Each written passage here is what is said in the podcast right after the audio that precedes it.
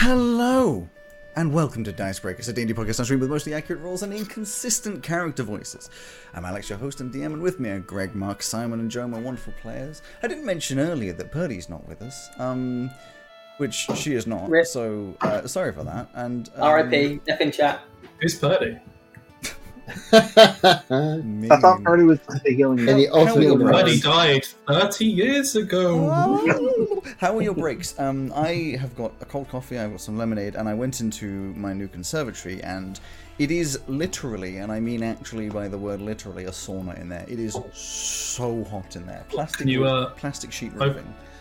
Windows before we're presumably sleeping in there? You're not going to be sleeping in there. God no. Okay. No. Might be It dying. in actually there. gets pretty cool at night. It would get cold at night, and I it would be. Anyway, the point is, uh, we're back into uh, D and D. So before the break, you all had the second half of your Monday, which meant you went through uh, a few lessons like Therion Studies, Combat Tactics, Arcane Theory, Subterfuge, Botany, Law, and Enchantment, learning a little bit of all of those and meeting new professors. After this, a couple of you went to see uh, uh, the Arcane Theory Professor, whatever the hell his name is, uh, who was who was, who was grumpy? Morthagus, yeah, Professor Morthagus, who was a little grumpy, but he did agree that seeing as Cromwell thinks that their magic is completely unique, uh, to in the morning, the Tuesday morning at 9 a.m., to see an example of this and hopefully not be disappointed. Um, at the same time, or should I say slightly earlier in the day, uh, Maisie went to see Velka, uh, Professor um, uh, and asked about chain knives, whether or not she could learn to use a chain knife because it seemed pretty damn cool. And Velka was like, "All right, do some, you know, looking into it, bit of initiative, and then maybe I'll teach you some stuff." So she and Carly went over to the library to find some stuff, and what they did find was, in fact, that the braces that Carly had brought to university, like a bit of a family relic, are in fact probably made by uh, Professor Vasfast, Achelion Vasfast, and are possibly magical. I don't know what's up with that. Uh, also, Carly and Cromwell had a little bit of a magical show off, and we discovered that it is in fact possible for Cromwell to make someone believe they're drowning, which is horrifying. So, the night has passed, you're all slept and feeling uh, happy. I'm going to switch this music away from uh, my own music, I'm not going to toot my horn that much. And um, we'll go on to the Tuesday morning. Now, I'm pretty sure all of you are going to be getting up fairly early, maybe not Maisie because you have a 10 o'clock start. Oh, also, question. Um, we, have we leveled up recent uh, at all? No. Nope. Cool. Okay. We're not doing like XP level ups. I will tell you very Okay. specifically when you level up. It is it is um, sort of staged. So, in the morning on the Tuesday, obviously I'm not going to go into all of the lessons every time, otherwise this would literally go on forever. But uh, Neva heads off to botany. Um, Carly and Samir, you both head to theology, and I do believe one Cromwell would be heading over to the arcane, arcanum, arcanum, arcanum to test out some magic. Yes. Yes, I would be there 10 minutes early. So, 10 minutes early, you're standing up eagerly. The door is shut, so it's third floor, I believe. Um, one of those floors. Uh, the door would be shut. And as you're standing there, probably a little nervous, your heart beating a little bit, um, you hear a bit of a thump, thump, thump of a umbrella hitting every single step going up the stairs.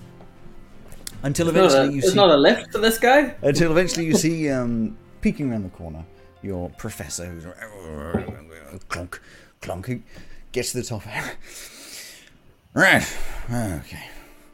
Uh, see what you've got. And he uh, lifts up his umbrella just sort of What you got? pokes the door which you had already tested and was locked and it just opens up. Obviously powerful magic. And you enter into what is quite an interesting room. I believe you may have no i don't think you've seen it before.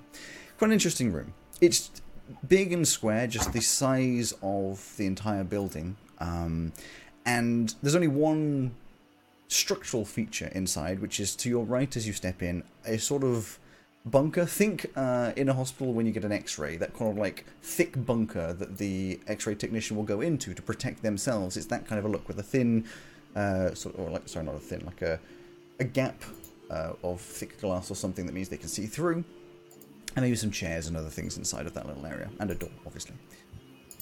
In the actual room, there's a collection of like wooden dummies, some like uh, practice targets, all sorts of things that would be useful for practicing magic.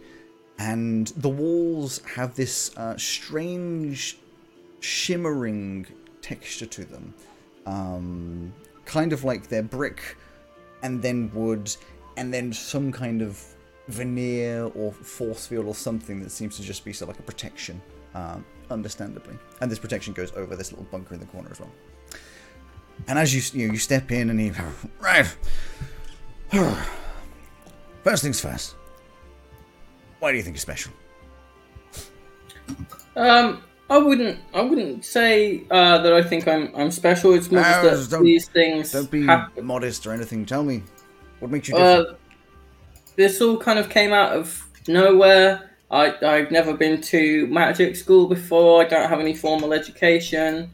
Um, and suddenly I can just do something. And some of them are like minor things, like I would imagine you'd not be very impressed. Well, I, I doubt you'd be very impressed with any, any of it at all. But um, some I, I just seem to be able to hurt people a lot, um, or, or make them feel bad in their heads. Okay. And I, would like to not lose control of that, um, if that is a possibility. Well, the good news is usually natural magic doesn't go away unless you know, complex uh, uh, rituals and things. Um, see. He sort of reaches into a little bag at his side and pulls out what initially just looks like a hairband, but a little thinner, like it would only cover part of the head.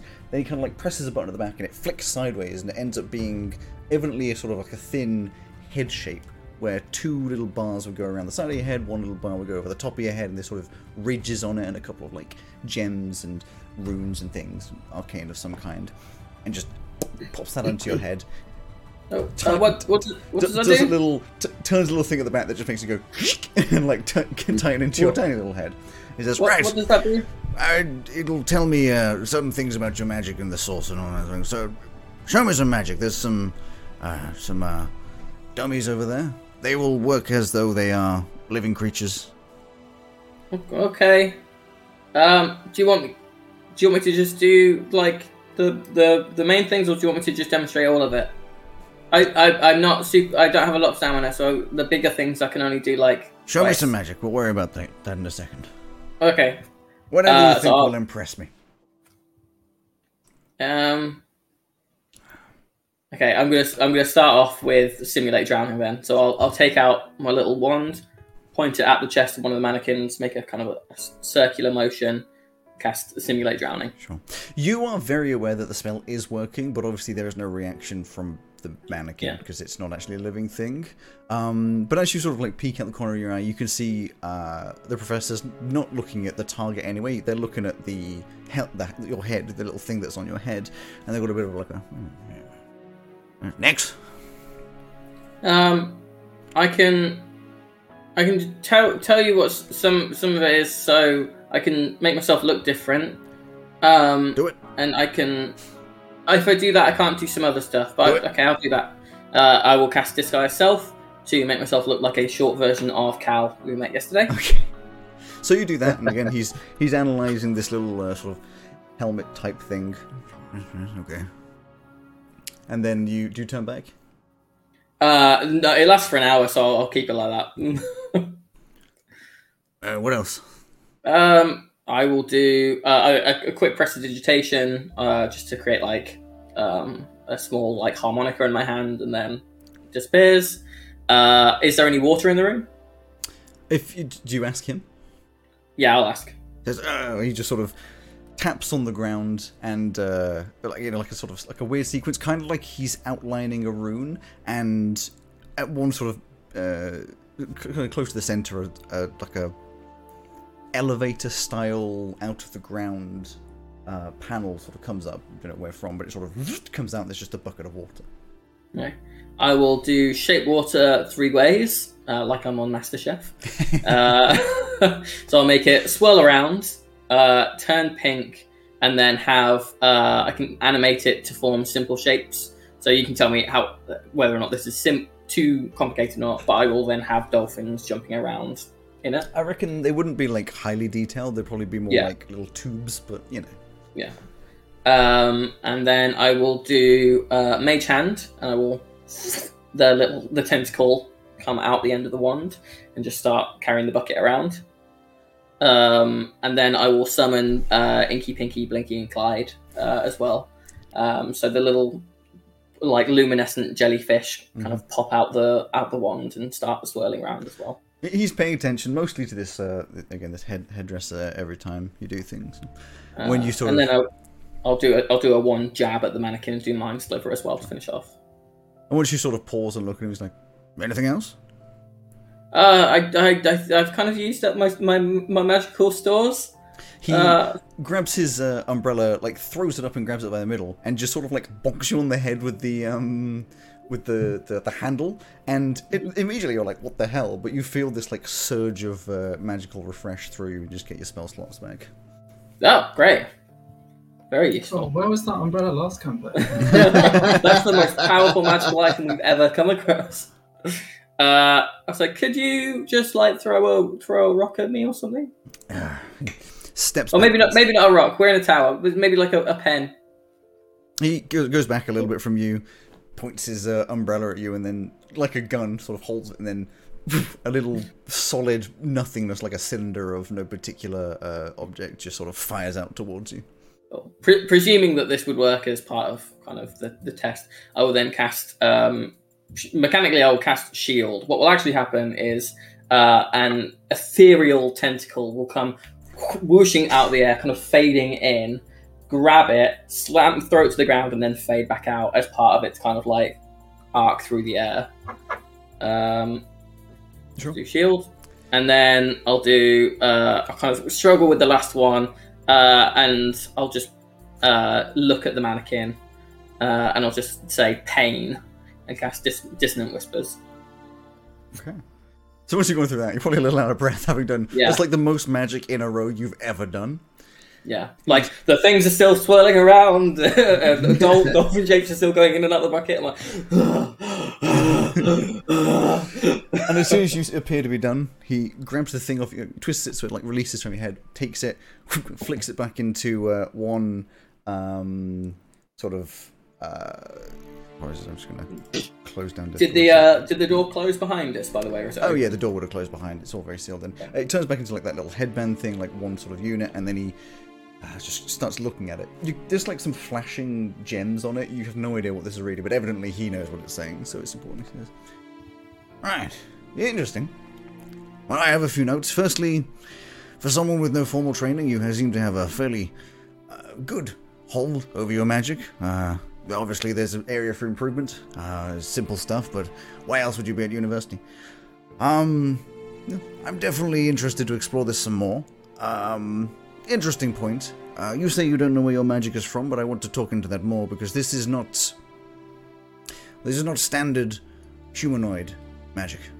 We have sorcerers, we have clerics, all the, the, bollocks that goes around that, but it, it's not um yeah, standard. Oh, should should I be concerned about that? I don't know. I need to do more tests. You don't seem to be affected by it. This isn't deteriorating your condition, though you do look gaunt. Maybe you just need to eat some more food. But, um.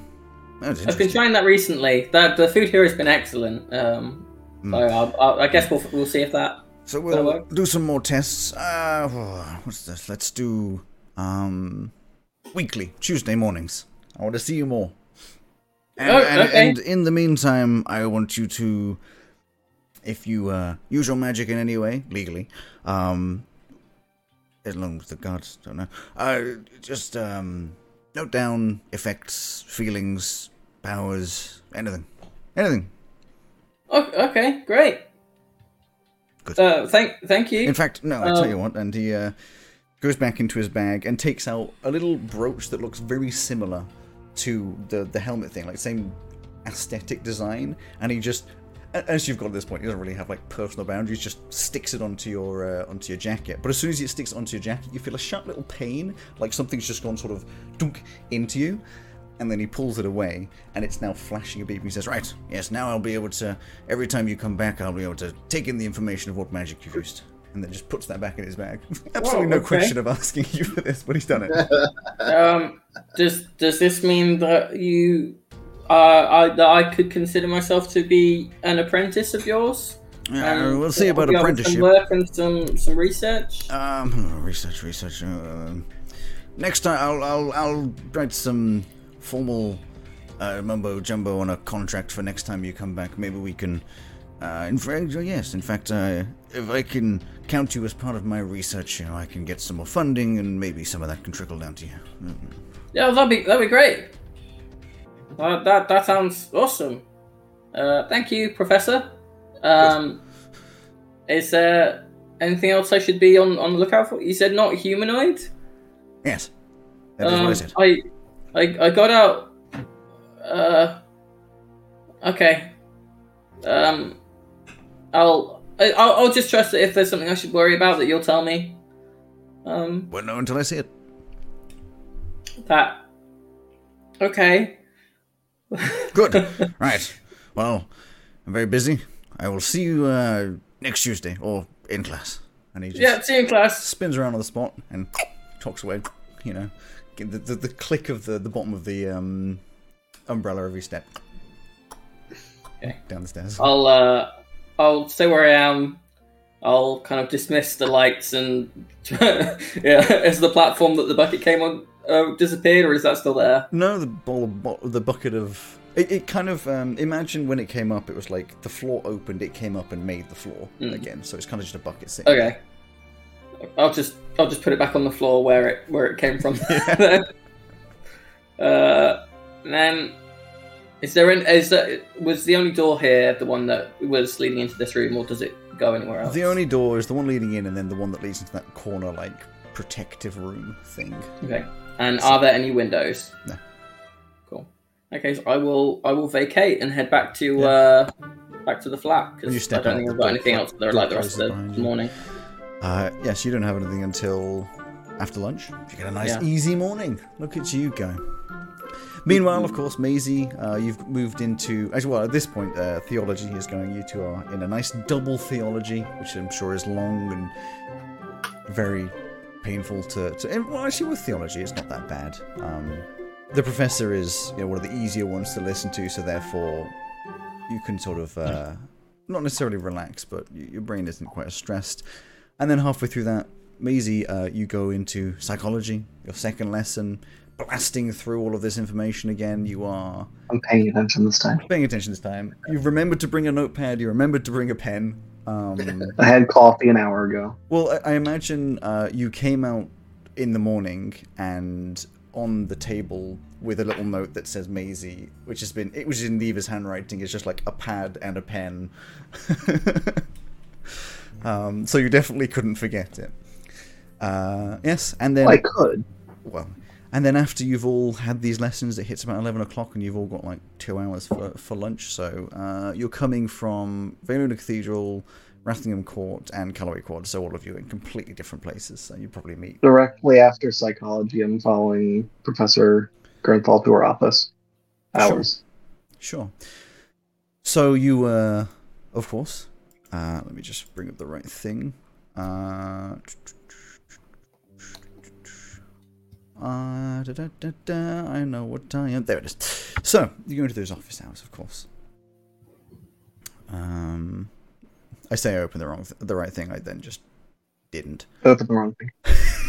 I didn't open the wrong thing. I just have a lot of tabs in the Excel document. Okay. right. Okay. So you get over to her office. As she as she gets there, she probably doesn't notice that you're like following particularly, not because you're sneaky, just because there's so many people around all the time. No, I'm super stealthy. Uh, well, you can maybe believe that. And um, she walks in, closes the door behind, of course, and you get around the corner to her office and uh, knock on the door. If you're knocking on the table, it's not coming through. Yes. And You- I am. I hear a little hello. Hello. Spoke to you last week about Yes. stuff. Yes, yes, yes, yes, Hi. yes.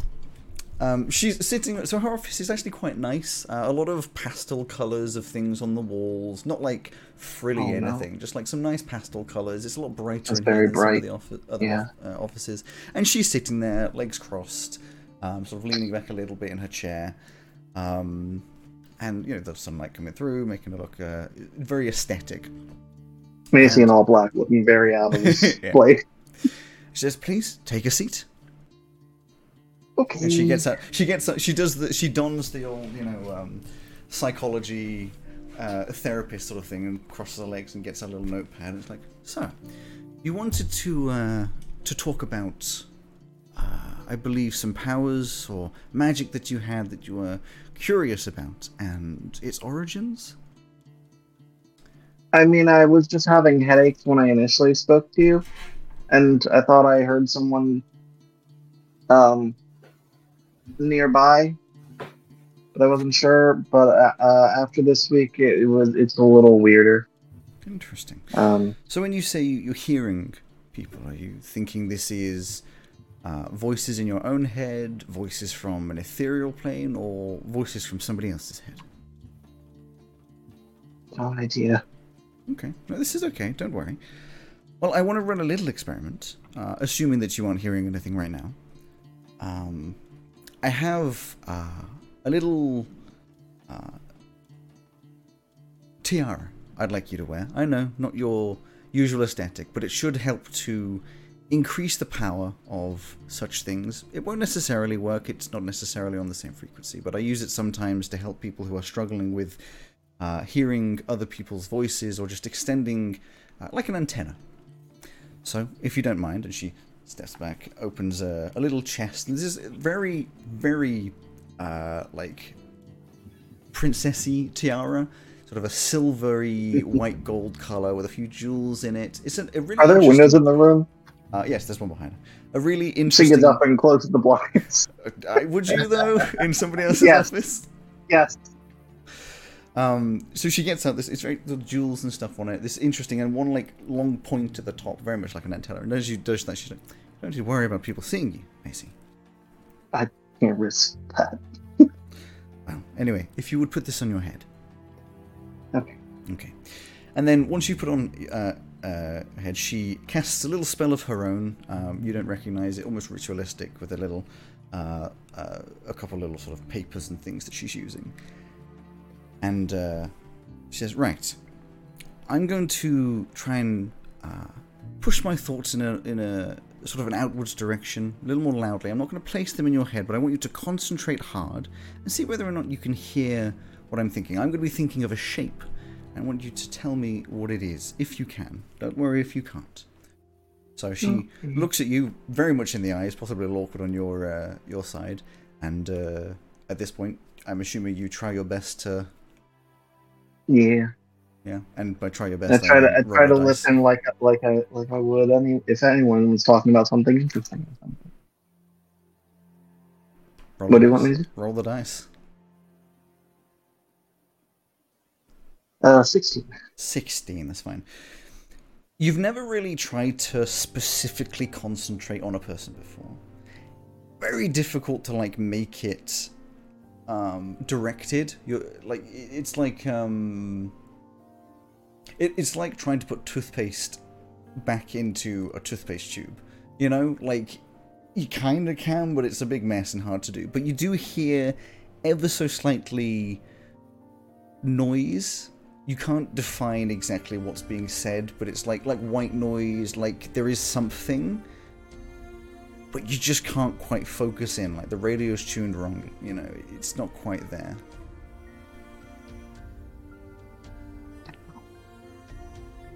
I can't, I can't. I mean, it, it sounds like static. Okay, that's okay. Okay. We'll obviously need to do a little bit more looking into this, but uh, I do think in some uh, manner or another you do have uh, sort of a basic. A basic. Uh, almost inherent magic for taking in other people's thoughts, maybe, or just some magic in the world around us. I'm not sure how, how much you have learnt about sort of the arcane and the magic that exists in this world. Uh, Literally nothing. There is magic all around us. Uh, you'll hear people say that all the time. And for some people, they are almost born with an attunement to that magic. Some people learn how to control it. Yeah, that's the difference between wizards and sorcerers. And some people are just able to feel certain areas of it, as with you, potentially being able to connect to somebody else and the magic that inherently comes from everybody. And uh, maybe hear some thoughts, get a general vibe, maybe even a bit of uh, uh, empathy, sort of feeling other people's feelings. Um, it would be interesting to explore. If you're getting headaches, I would imagine this is mostly coming from being unable to control what is entering your mind, which isn't necessarily a bad thing. It can be dangerous if somebody wants to try and put something in your mind, but there's none of that around here. So it would be worth learning con- to control it. It would be worth getting a feeling of how it works.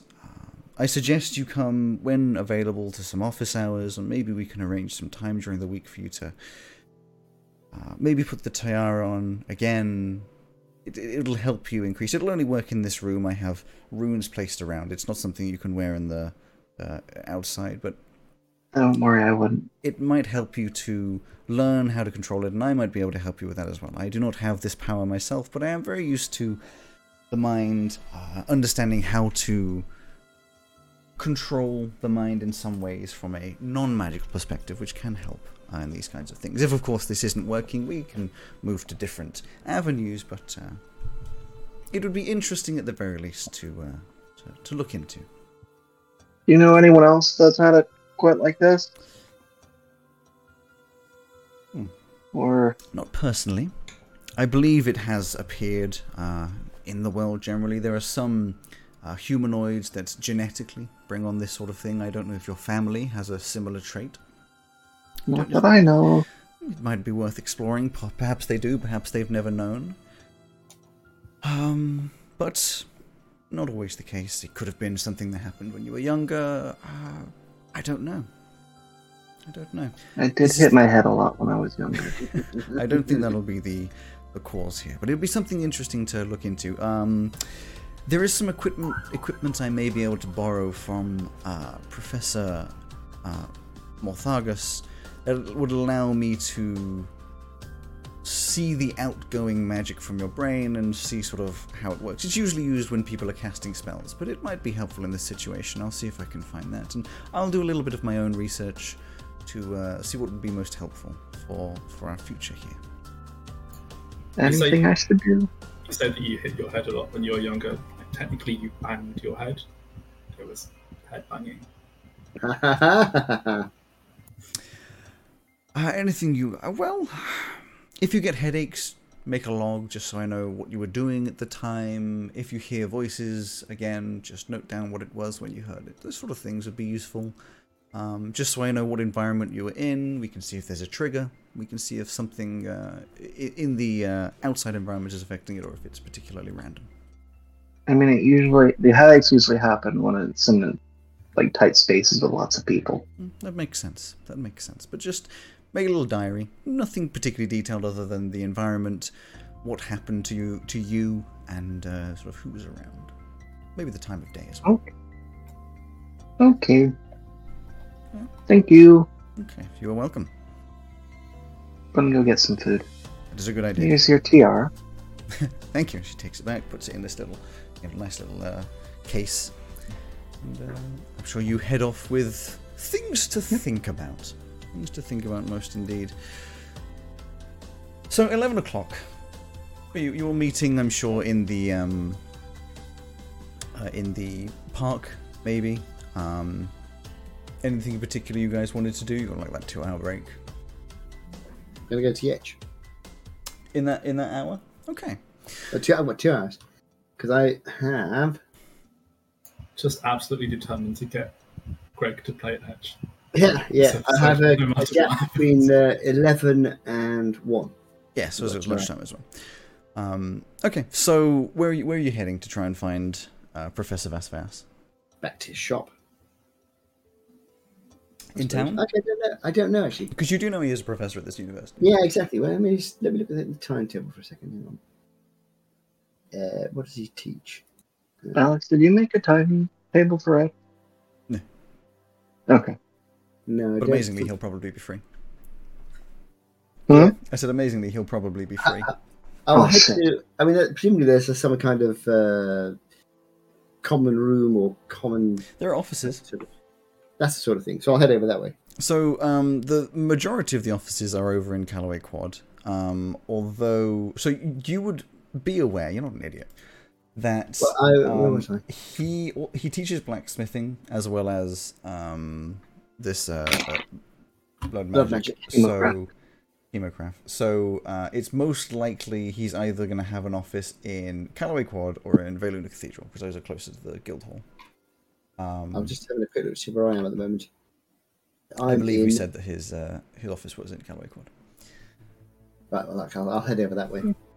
Um, so you head over there and sort of pop your head into the sort of office area, and there's a few teachers milling around.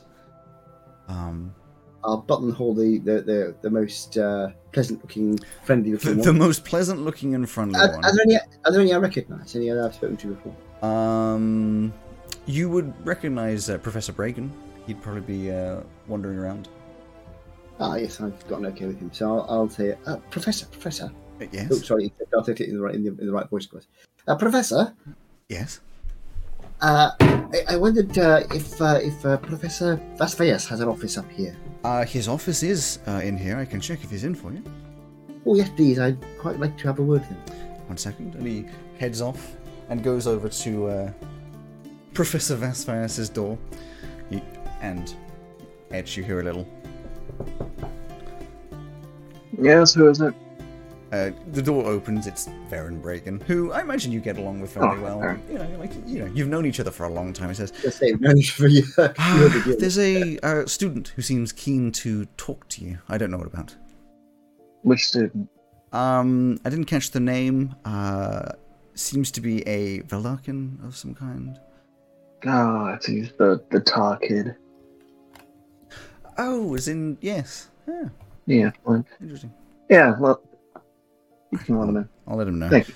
And he wanders off, comes back to you, Carle, and says, "He is uh, available. I'm ready to see you. Just down there to the left." Thank you very much, Professor. It's very kind of you. Uh, I, I'll, I'll see you later.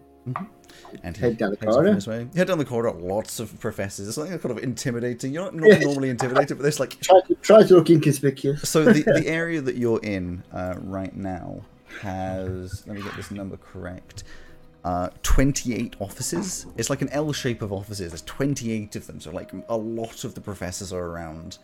Uh, and you go of the beast. forwards and around to the left. And Etch has like a corner office that's like a hexagon, uh, thing, no, octagon shape of like in the corners of Callaway Quad. There's these towers, and they each have four like individual sort of corner bits of those towers. And he's kind of taken one of those. Uh, office 15, if that makes any difference to anybody. Anyway, um, and you walk over and it says Professor Vasvias on the door. Knock, knock, knock. Come in. Ah, uh, Professor. Uh, thank you very much for seeing me at such such short notice. So, hope you're not in the middle of anything. I'm not disturbing you, am I? No. Fine. Take a seat. Oh, thank you, thank you. Well, before I sit down, can I just show you something? I'll take Sure. the uh, uh, I forgot what are they called? Braces? Gauntlet. Braces. Take my braces, Braces? off. Oh. Take the braces and say, yeah. I, I've got these braces. And, Brought them with me home. and of course, you see these braces, which you recognize, obviously your handiwork. These are the braces that you made for uh, Flint 400 years ago.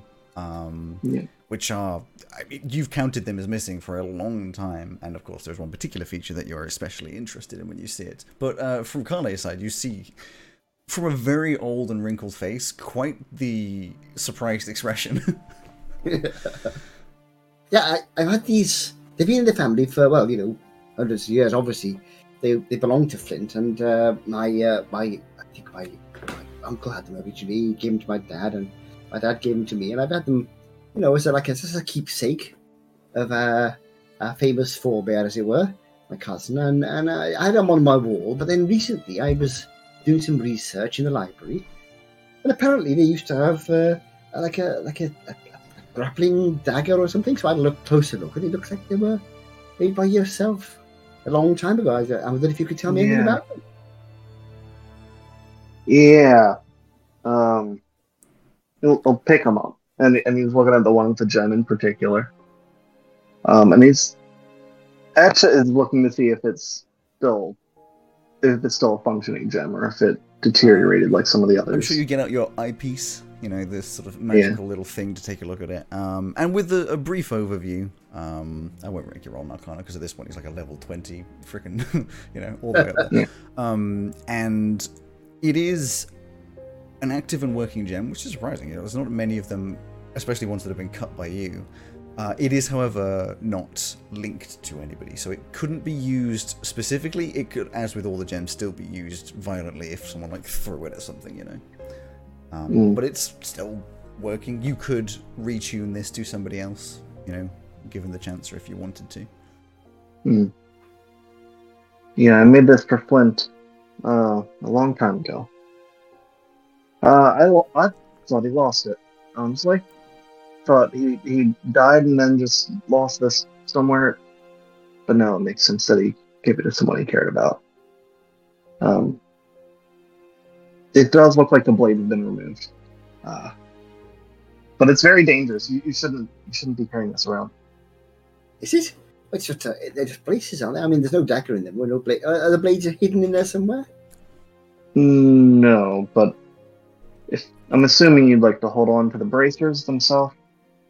Well, I mean, they're a family heirloom. I think my dad. Would, oh wait, unless there's some particular reason I shouldn't, of course. I mean, you know, you know better than I do. You made them. I I will have to remove the dangerous part just because you, you know I, I can't. I mean, it puts the whole campus in danger as well as yourself if you're carrying this around. Really? Uh, Oh. That's a bit of a surprise. I can return the braces to you. Just uh, give me a day or so to carefully remove this.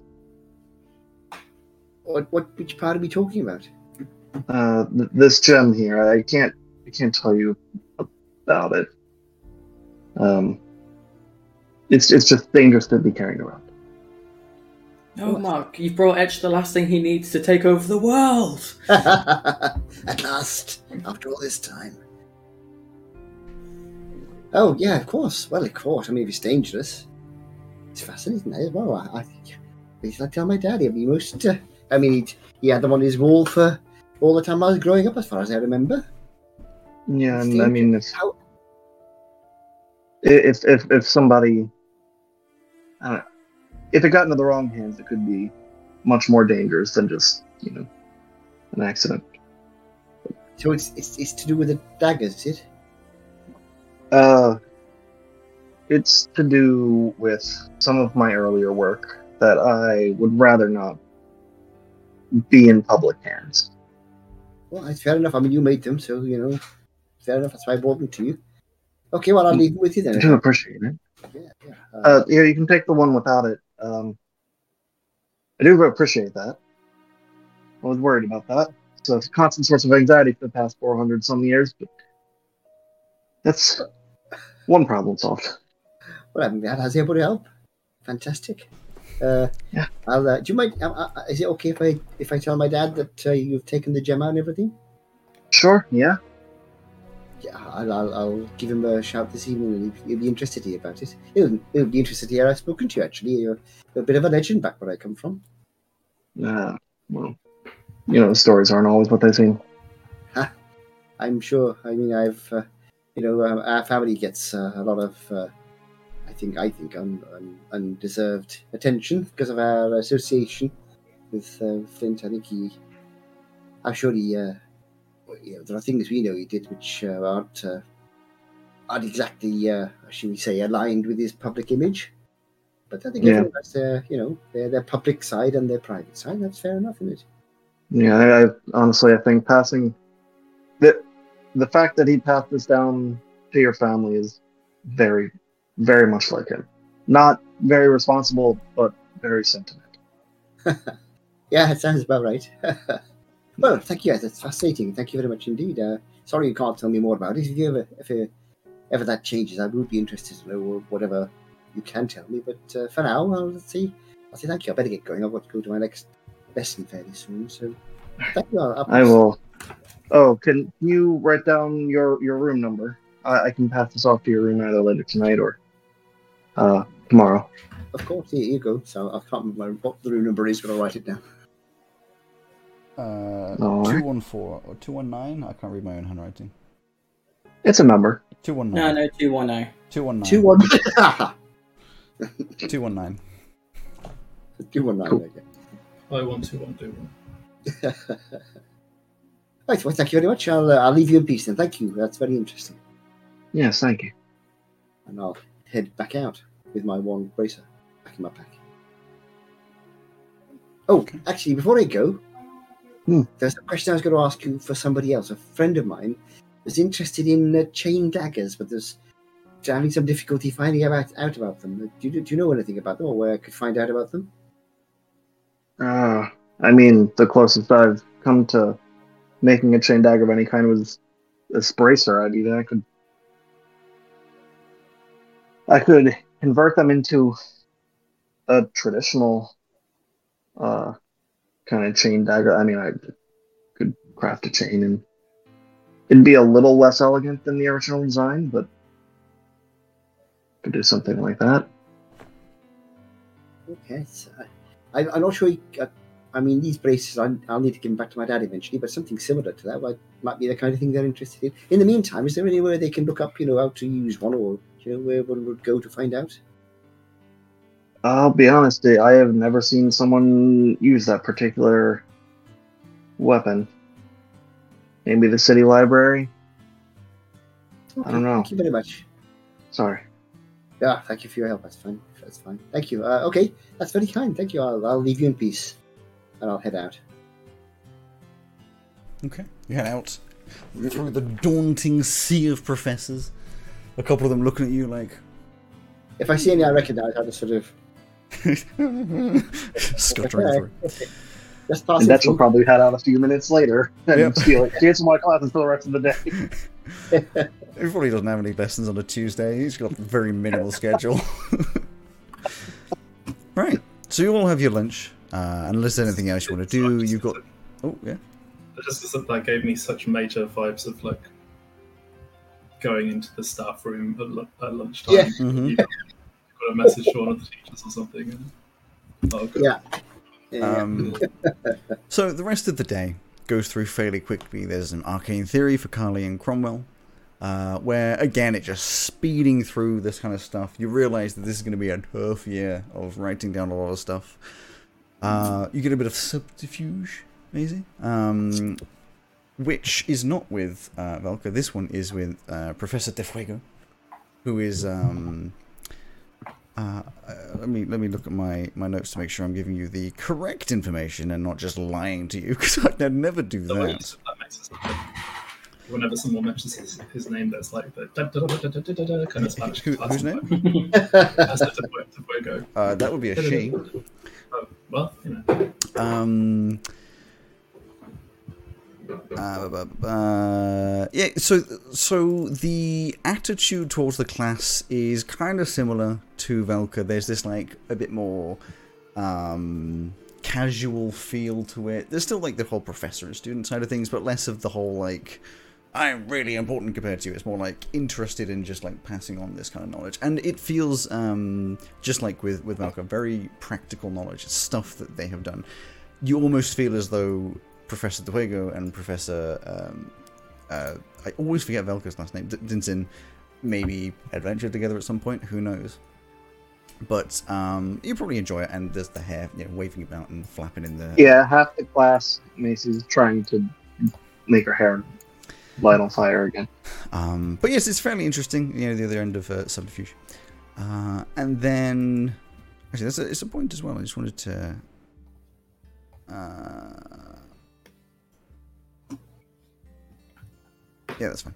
Um, you go through subterfuge. Ne- later on, another history uh, class. What the hell is happening to my table there? It's managed to cut Carly's like the middle part of all of the letters of the name Carly and just like shrink it Uh, anyway, a bit of history for Calais and uh, Cromwell, and I believe uh, for Neva as well. So you will have a lovely uh, history lesson. Uh, sorry, I'm, I'm just now adding things in. I mean, I'm not adding anything in. Who would add things in at this point? Anyway, uh, you go back to Subterfuge, Maisie, but this time with Velka, so it's a weird sort of like out and in. Uh, bit of combat tactics. You mean for movement Samir. theory? Uh, no, you have subterfuge at two o'clock. So you have subterfuge at one o'clock, subterfuge at two o'clock, That's three o'clock. and three o'clock is movement theory. Um, am I looking at a different table? Let me uh, look at your thing. Interesting. Uh, Tuesday movement theory. yeah, no, I'm looking at your thing. Um, evidently there's an error in this somewhere.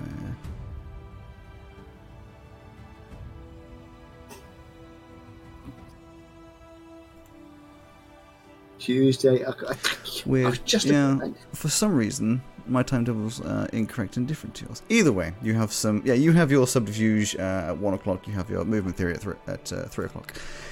And, Yes. Uh, bit of Therion studies, a bit of law to end the day. I'm sure when you get to law, Samir, I've done it by the day. I mean, like it's been a long day. You've done combat tactics, which is probably you know, some more practical stuff. You've done a lot of Just gonna, things like, already.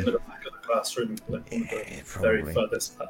Yeah, that probably makes a lot of sense as you know they go on about all the law stuff. Oh, you know, criminal law, um, which is probably quite hilarious because you're realizing that some of the activities you did last week were pushing on, you know, criminal activity. Ooh. Well, Um. But eventually the day comes to, to the uh, to the You mean, you mean when he killed someone? That's verging on uh, criminal Yeah, killing two people is usually considered that as a, uh, you know, as that sort of thing. Um, and yeah, eventually the day comes to an end, and uh, you all end up back in the in the apartment, unless there's anything you wanted to do after. Anything special happened during movement theory?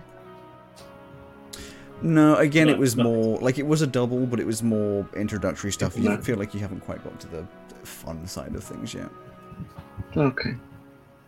It's only the second day of our term. exactly.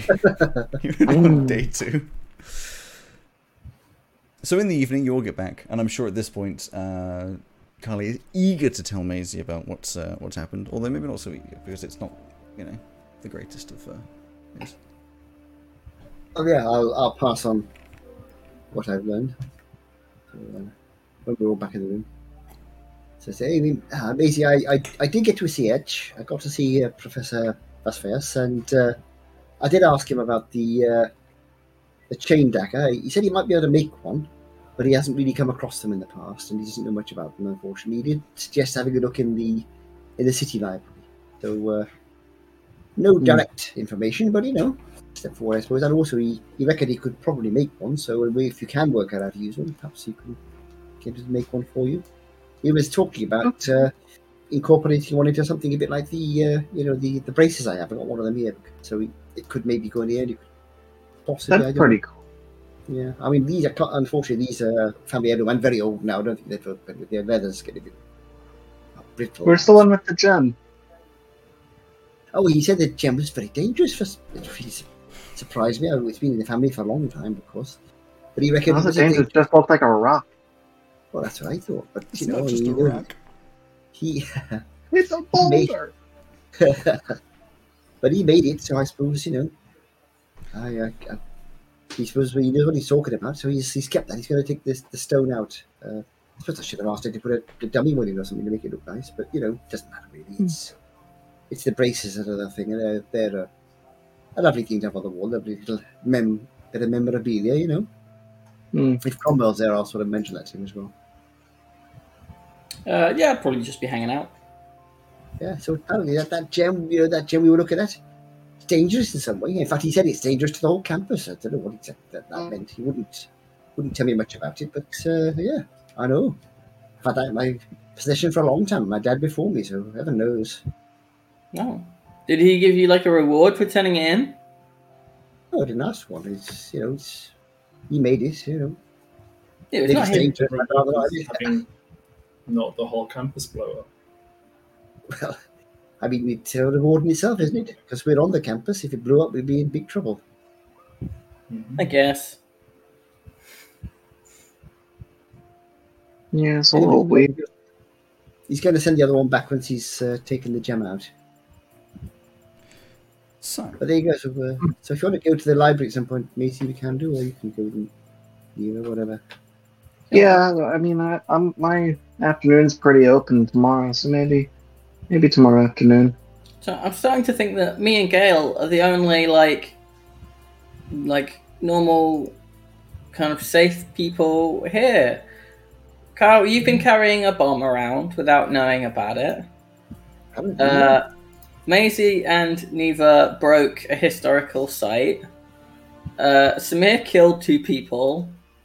Um, Hey, I need to protect you people. Yeah, sorry. yeah, I'm very appreciative of it, but either I need to step it up a bit, or I need to like just make sure Don't I'm, have I'm staying multiple powers staying kind of can't below. I don't know, Cromwell. If the whole world smells like shit, you should check your shoe. Yeah, the one thing I see in common with all this is that you were there. Yeah. I was I going to say, I wasn't there for your thing. What happened with Sure, you were. You your? were Uh, just watching. what happened? I happened? wasn't with there your- when you when you broke the thing. Oh no, the Yeah, other. that's true. That's true. Uh, What happened with, your- with your uh, meeting up with uh, Professor Mathargus? Everyone. Oh, um, yeah, it was it was okay. I'm gonna I'm gonna meet up back with him uh, again on Tuesdays. It's like a regular thing. Um, I think. Excellent. and he says, uh, that he would consider me for an apprenticeship and maybe do some experiments on me, and, and that there might be some might be Wait, some what? money for it. Hold That would that would be nice. One of those. Sorry, what? Hmm? Experiments on you? Uh, with me, I suppose. You definitely said Uh-huh. on you though. Well, that that's how he said it at first. Um, Yeah. But I, I mean, at first. Okay. Now I'm double And- and concerned also at because second. because my psychology professor that's meant to be helping me with the brain stuff said she's going to use a tool from Professor Morthagus. So am I going to be an experiment too? What brain stuff? Oh, you mean like how you managed to contact um Yeah, that was. uh Neva? Yeah, whatever the hell that was. Oh. Um. Well, maybe maybe that is something that you should go see him about because if it's the same thing as my uh brain brain stuff, what um, was with all you people's brains? I will I will telepathically link with uh with, with Maisie and say, Oh, "Are you fuck. hearing voices now?" What the hell? It's never been this clear before. yeah. Yeah, I can, I can, I can, I can talk to people's brains. Just you seem, you seem to. I just haven't I mentioned it because you, brains too, you seem. talking. Yeah, but with with with just my brain, and I'll con- I'll link with Samir and go like this. I can speak to your brain with my brain. Please never do that again. I will not I've promise that. Already. Um, I just I didn't mention it to you because you seemed a bit apprehensive about your brain, but uh, Mhm. maybe you should go speak to the professor because he seems to think that uh, something about my the source of my magic might be um, not not humanoid. Um, Oh. Oh no. gosh. so Like not No. humanoid, like What does that like mean? a dog. I, I, I guess like a like a dog or Magical dog. maybe like a monster. Like, Oh, okay. Those are two quite different suggestions. uh, I don't know. It could be a very big dog with three heads. or or maybe something like uh, I saw in the Strangeling book. There's like a plane thing. Maybe it's like a plane thing. Maybe it's like um, your Professor Velka. She's got non-humanoid stuff. Maybe it's fine. Oh my I god, maybe that's why was- she accepted me into the university. Oh no. Yeah, maybe we're just two non-humanoid people just living just living life and being experimented on by the professors. But wait, how do you control yours? Because I can't control mine. And also, I don't know if I'm the one talking to people's heads or if they're talking in their mind or what's happening. It's just a lot of noise, really. Oh no! See, mine is just one one to one, and if I See, Uh, I like- a lot of noise, and I was wondering what the inhuman was just sounds about, and then I heard, and I realised it was just your music. Yeah, it's kind of music like is the one thing that makes them shut up for a little bit. It's kind of like if I imagine like a link, you know, between my brain and like latching onto your brain, then I can talk to you. Um, it's not like a like a general. I just hear everyone's thoughts. Maybe one day, maybe we maybe we've just got it the wrong way around. Maybe I'm starting here and you're starting here, and we'll both meet like here. Okay, hopefully, yeah. So right now it's just like I walk into a small room and everyone's screaming different words at the same time. Are you, are you Well, sure that wasn't a concert? No, it's different. It's definitely different. When when you're in a room with us like now, can you sort of hear voices in your head now? Then, apart from when Cromwell's doing his thing, of course. No, it's normally when there's a bunch of people, like more more than that. Oh, okay, that's good. Like at the at the teacher thing, there was a lot of people just like shoulder to shoulder. So do That you find it rough. in the lectures then, where there was students around you? It's a little more spread out. The lectures. Oh, that's good. I Have you didn't think it was tried? getting in the way of you know. Have you tried earmuffs? I, But I like, mean, I, like for your mind, how does that work? Me- mental Earmuffs? muffs. That's Brain Uh, nice. Do those I exist? I mean, it sounds maybe. like uh, you know, it sounds a bit odd, but you know, if you, it may, maybe there's a grain of truth there. Maybe if you sort of imagine a shield around your mind or whatever, maybe you can actually protect yourself from the noise. So next time you're in that kind of situation, maybe if you imagine a shield protecting your your thoughts, maybe maybe it'll work. Who knows? Yeah. Well, I mean, it has to be before I go in because once I'm in there, then it's already too much and I can't think at all. Has to be preemptive. But that, but next time you sort of perhaps I don't know. What about in the canteen area in the in the university? Do you get it there where there's all the students and things? I mean, if it's like a lunch rush, then yeah. Right. So if you know it's going to happen, you can do it as a, like an experiment on yourself. You know. So next time you go over there, before you go in, see if it can. See if you can, you know, and then you go in, and if it's working, great. And if it's not, you get out again. Okay. Yeah, I'll try Just a that. thought, you know, just a thought. I mean, I'm no professor. Yeah. I don't know. Maybe tomorrow. I don't have anything after my, my morning classes. Yeah. Let's, let's, but I'm going to go and hang this back on the wall again. Now, uh, oh, if, if a package turns up for me, it'll be the other bracer, by the way, if anybody sees it. Just pop it in my room if you, if you do, if it does turn up. I must try and You get a deck for this one. You mean the bracer that was a massive bomb Yeah, exactly. Yeah, it hopefully could have exploded at any moment? Well, you know, he never said it was a bomb. He just said it was dangerous. He never said how. Yeah, he did say it would like destroy the whole campus, though, which does. No, he didn't say that. He said he'd be dangerous for the campus, but he didn't say how. He said it was something to do with how, how he used to make things a long time ago, but he didn't really go into any detail. I, I don't know. So it sounds like an experimental bomb. Obviously, Maybe- I don't know why you'd have a bomb in a bracer, though. Why would you make Maybe- a bomb for a friend of yours? Maybe he was just exaggerating. Maybe it was like a metaphorical bomb. Maybe he just had written something on it that would be embarrassing to him personally, but also affect the reputation of the university. that on the gem and then put it in a bracelet. Maybe it's like the equivalent of you know putting something out there from like 400 years ago that was acceptable to say at the time, or like acceptable like a symbol. A Uh, and and then bracelet. nowadays it's not so acceptable, so he's he's getting rid of it and covering his tracks. I don't know if there are any social rules about writing things on braces or gems in braces? I don't know. I don't know. It's a racist. No joke. idea. Probably never know. I mean, perhaps you'll find out one day. You never know. I tell you what, actually, I guess we'll never know. no, Are you no, trying no. to knock on the door? Yeah. Is it not working? Is is this the, the apartment door? Yeah. Sure, there's a dum dum dum dum on the apartment door. Oh, I get it. So I go over to the door and opens up. And such. It's, Yeah, Maisie, you have to There actually you knock go. on the door. You can't just wave your hand. Well, before Yeah, before here you you have, before you have Etch coming over, I was gonna gonna do a side Oh, thing okay. with uh, with good Oh, old side Edgy thing. boy. So earlier Oh, in the day, okay.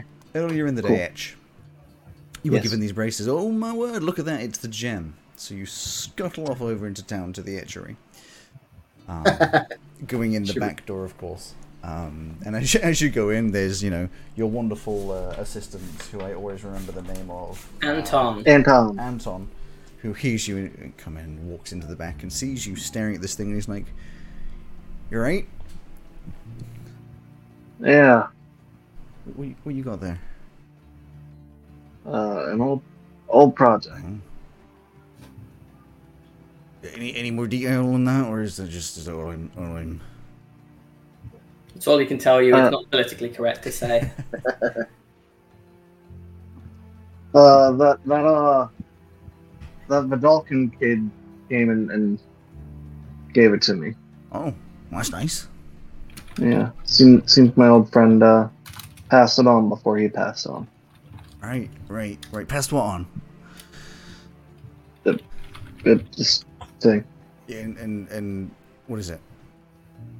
It, it, a weapon that I made for him back. Oh, Yeah. all right, Yeah. all right. So what you doing with it? Uh, you know, modifications. Right, right, right. Yeah, yeah. Well, it's nice of him to bring it to you. Yeah, it was a surprise to see it again. I thought it was lost. Well, it's always nice to find something. You know, I always find if I've lost something, best place to look is always the last place you saw it. And then if I can't find it there, then I try to retrace my steps. And if I can't retrace my steps too well, then I'll be, you know, looking all over the place, and then I'll find it eventually in some place that I thought it would be, but it wasn't, and then it was, and you know, all that kind of stuff. Well, if they brought you something nice, you should give them something back. Yeah, I was thinking about Like it. You got any nice chains laying around? Nice things. Chains. chains. Hmm. Well, I made it. It's not. I, it's, I kind of. Yeah. Hang on. And he walks off, comes back, and he brings back um a fairly thin chain, not like you know, like a necklace chain. It's it's it's more like um each link of the chain is half an inch maybe, and not particularly thick. Yeah, and that kind of a thickness. It's not very thick. He says, well, "I was working on this a long time ago. Um, initially started as part of my um, uh, uh, uh, part of my sort of like uh, uh, uh, blacksmith training, and then eventually I worked on it a little bit more. Effectively, it's like a super strong chain. You know what that thing that I was showing you a long time ago, where you're folding the metals and then you're getting that elven steel and then mixing it in with a couple other things, and you kind of make an extra strong and tough one. It, you know, a little more brittle, but like it's quite a strong, strong chain. Well, I made a chain out of it, and it, it ching, ching, it's quite a strong one. It's got the tensile strength of something quite a lot thicker than that. Very expensive to make usually, but like you know, I've had it lying around for a while. All right. Mind if I use it? I mean, yeah. Can I get a raise? I can promise I'll think about Right, best I can ask for. he just hands over. It's, it's you know a good uh, ten feet of chain. Mhm. Maybe- Actually, probably more about 15, uh, 12, 12 to thirteen feet of chain. And it's it's quite a nice, nicely made. I mean, it's only like a, a, a sort of a dull silver color. Um, not particularly like you know, um, particularly fancy. You know, but you know, it's nice. It's nice in its own right. No. He, he is right. Well, I'll leave you to it. You know, lots of stuff to do. Wanders off. Thank you, Anton. I'll get to work um, trying to get that gem out first. Okay, so I mean, you've it's been a while since you've uh, Oh, you, you know okay. tried to do that. Um, but you know, you, you, you work on it. You eventually get it out. It's nice and safe. You put it in a nice little uh, protective box. it's been a long time since you've had to do any of this stuff, making sure you don't drop it on the floor. Ooh, the world explodes. Um, and uh, eventually, it's a nice uh, just the bracer with a with a hole in it, basically. I think I'll find like a, a faux gem or like a placeholder gem that I would use for, for like decoration and other and other things. So a nice like glass, probably put that. stained glass Yeah. gem, similar color. You stick that in. Yeah. And I'll find just like a basic glove or something and try to not uh, not exactly replicate the, the gauntlet, but try to make the thing he was talking about earlier, saying you could kind of redo the same thing. you say glove, do you mean bracer or glove? Yeah, br- bracer, gloves, whatever will work best. So- whatever you have laying around. You- So you find there's a like a pair of uh, old leather braces which you have around. They're not old, old like you know, hundred years old, like a maybe like five years old. Just sort of in the corner. They were half made. May, maybe you made like an error whilst you were creating them, so you had to sort of remake a lot of things. So they're a little sort of.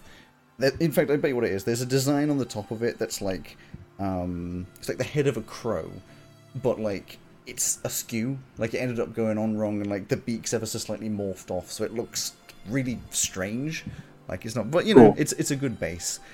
And you work on it, and you sort of work in uh, this chain uh, in such a way that you have a spring-loaded uh, knife, and then a chain. It kind of hangs out to the side a little bit, wrapped around uh, sort of a pulley system, so it's nowhere near as graceful as the other ones. It's much more physical. The sort of hidden uh, or sort of encased chain, and to such a point where it comes up and there's like a little sort of Spider-Man style uh, trigger that you can flick, and it'll just like launch out the chain. Uh, in fact, actually, it launches out, launches out the chain from the underneath, so you can then grab onto it and swing it around like a chain knife.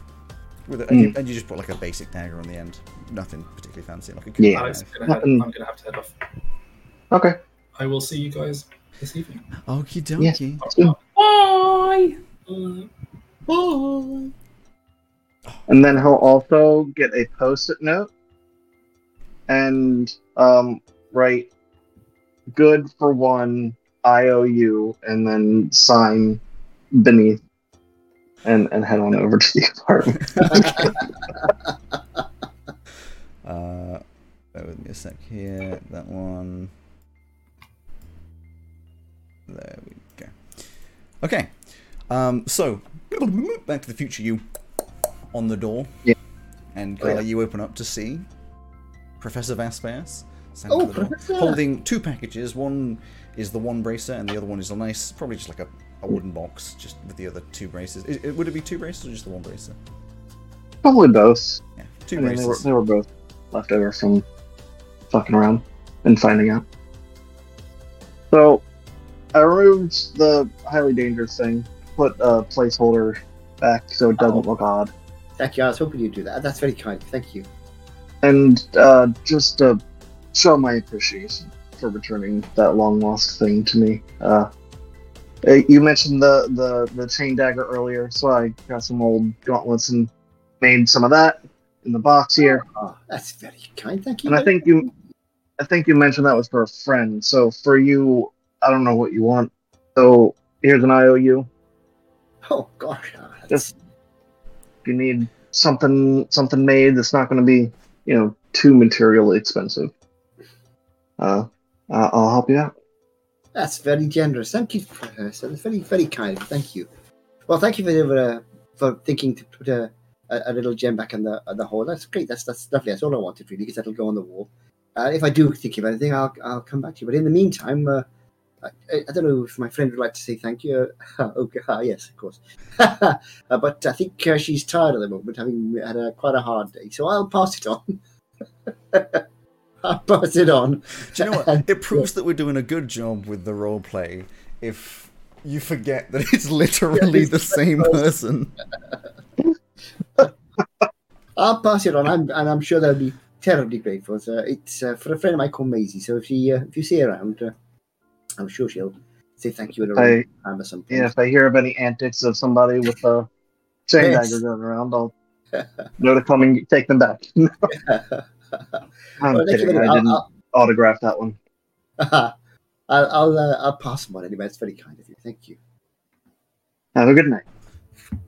You're welcome to come in if you want to, of course. But I imagine you're. That's all right. I'm I'm, I'm tired. Very Yeah, tired. I, I thought so. Thank you. You, you must have go get a busy often. Yes. Thank you. I'll, I'm sure I'll see you around the campus. And so I'll head back and go over to Maisie's room, in fact, and go knock, knock, knock, knock, Did a knock knock.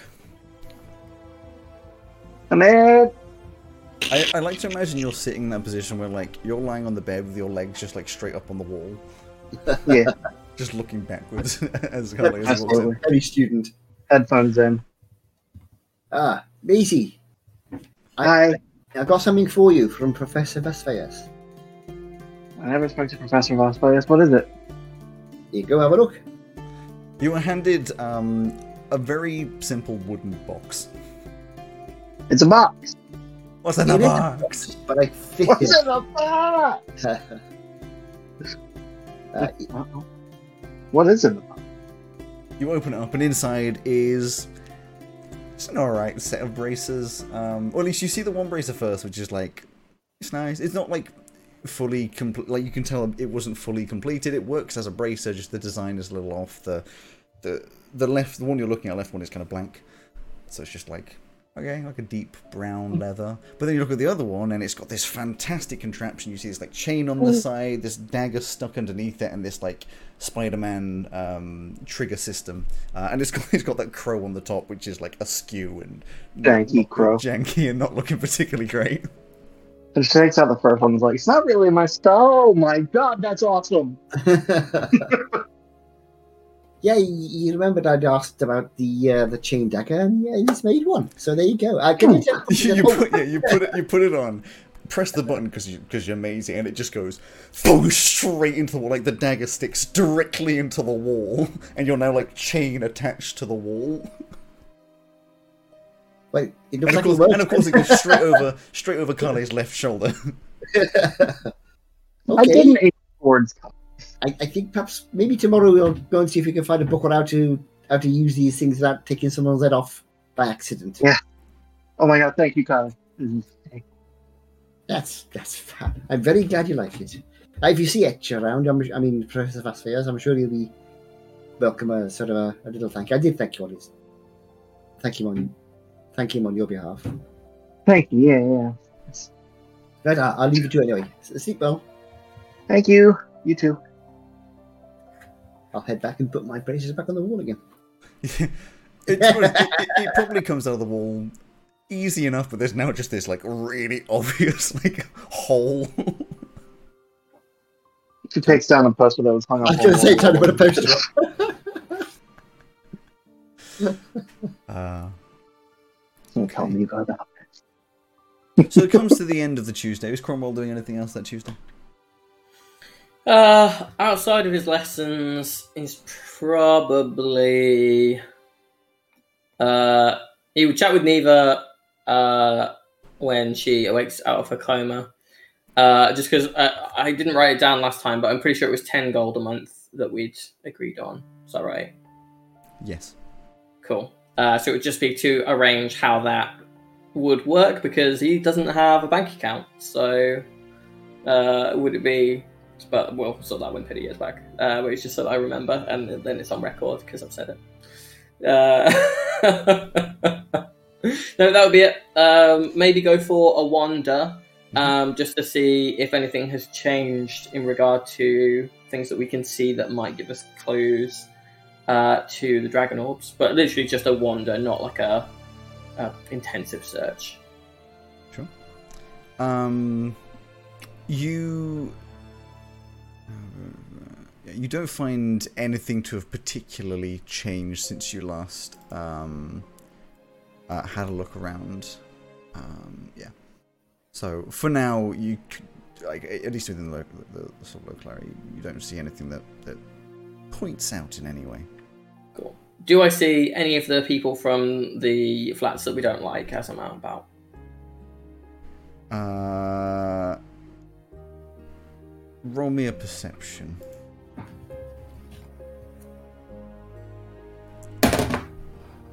Thirteen. 13. At a very, very big distance, uh, you see um, the main boy who lives opposite you. His big leather jacket on, his stupid haircut. Um, but it's, it's quite far away. It's not. It's, it's someone that like you could head towards, but it's not someone that you are currently in any danger of interacting with. Okay. Does he appear to be hurrying somewhere or No, stationary? he's, he's walking, but he's not hurrying somewhere. Okay. Uh, hmm. Okay. Yeah, I'm gonna uh, get my wand out, tap it, ripple, and uh, become a um, the equivalent of like an 18 year old for a dwarf, uh, very uh, top heavy, um, as it were, uh, dwarf girl. And uh, just kind of like wander after him. Just curious where he's going, so I'm gonna just gonna follow him a little Sure. bit. Uh, give me that one. Uh, but still still my height, so short for a dwarf. Uh, in fact, no. So I'll make it a gnome instead of a dwarf. So you follow him. Uh, what time is it? It's because it's kind of later on. You follow him. He's uh, heading over to the library. It seems. Um, tell me at what point you stop following him. He goes into the library. Uh, seems to walk through the library. He goes into uh, what is obviously the sort of law section.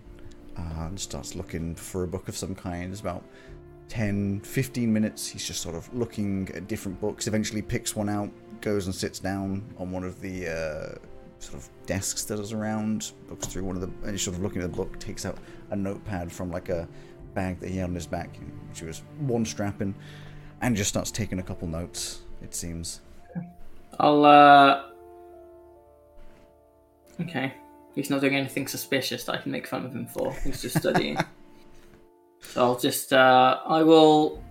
Since he's gone to the library and I'm in there, uh, I will. Uh, I wasn't expecting him to go to the library. That's the last place I was expecting him to go. I feel like since I'm there, I should make good use of it. So I will try and look for a book about uh, just generally about the strangelings I, i'm gonna i'm gonna look for like a, a critique or or something of, of the strangelings or, or how they're viewed in the modern society because you said that a lot of the stuff that we've found is kind of very kind of um, praising or distorted through a lens to make them look better. I'm going to look and see if there is anything that is like a critique of that or um, things that were their mistakes or their not so great moments, that kind of thing. Give me an investigation. Oh, that's not very good. Uh, Eleven. 11. Mm, you don't find anything in particular. Okay. Within 11, I'll tell you that you find in one of the books there is reference. It's literally just like a book, kind of like an entire book of like an index. Um, and it highlights, um, not necessarily like critiques, but it, it highlights a little area of like articles that were written about the strangelings in the sort of um, modern era, like newspaper articles and like a, a, few names of people that have written articles and the names of the articles, but it doesn't have any of the articles here because obviously it's, it's, it's a university library. You don't think that people will have that kind of thing. Um, maybe it's at the public library, but you know that there are like newspaper articles about these kinds of things and stuff that wouldn't necessarily be like the. You don't know if it's positive or negative, but you know it's not like textbooks and Yeah. that kind of stuff. It's, it's probably a different view, or at least personal views is, is the best way to put it. Uh, in that case, I will. Uh, I'll just make a note of those, um, and then. Oh bollocks! Bollocks. I just realised I wouldn't have taken a rest, so I actually couldn't have disguised self. So I've just been wandering around as me. Uh, That's fine. But I mean, you no, never I want to any point that it's going to make any difference. Yeah. uh, cool. So I'll just make a note of those and then head back to get something to eat. And what then time is what the time of day is it now? I reckon by this point you're looking at sort of like early evening. I, Okay, if if it's not dinner. too late, I'm actually going to head over to the.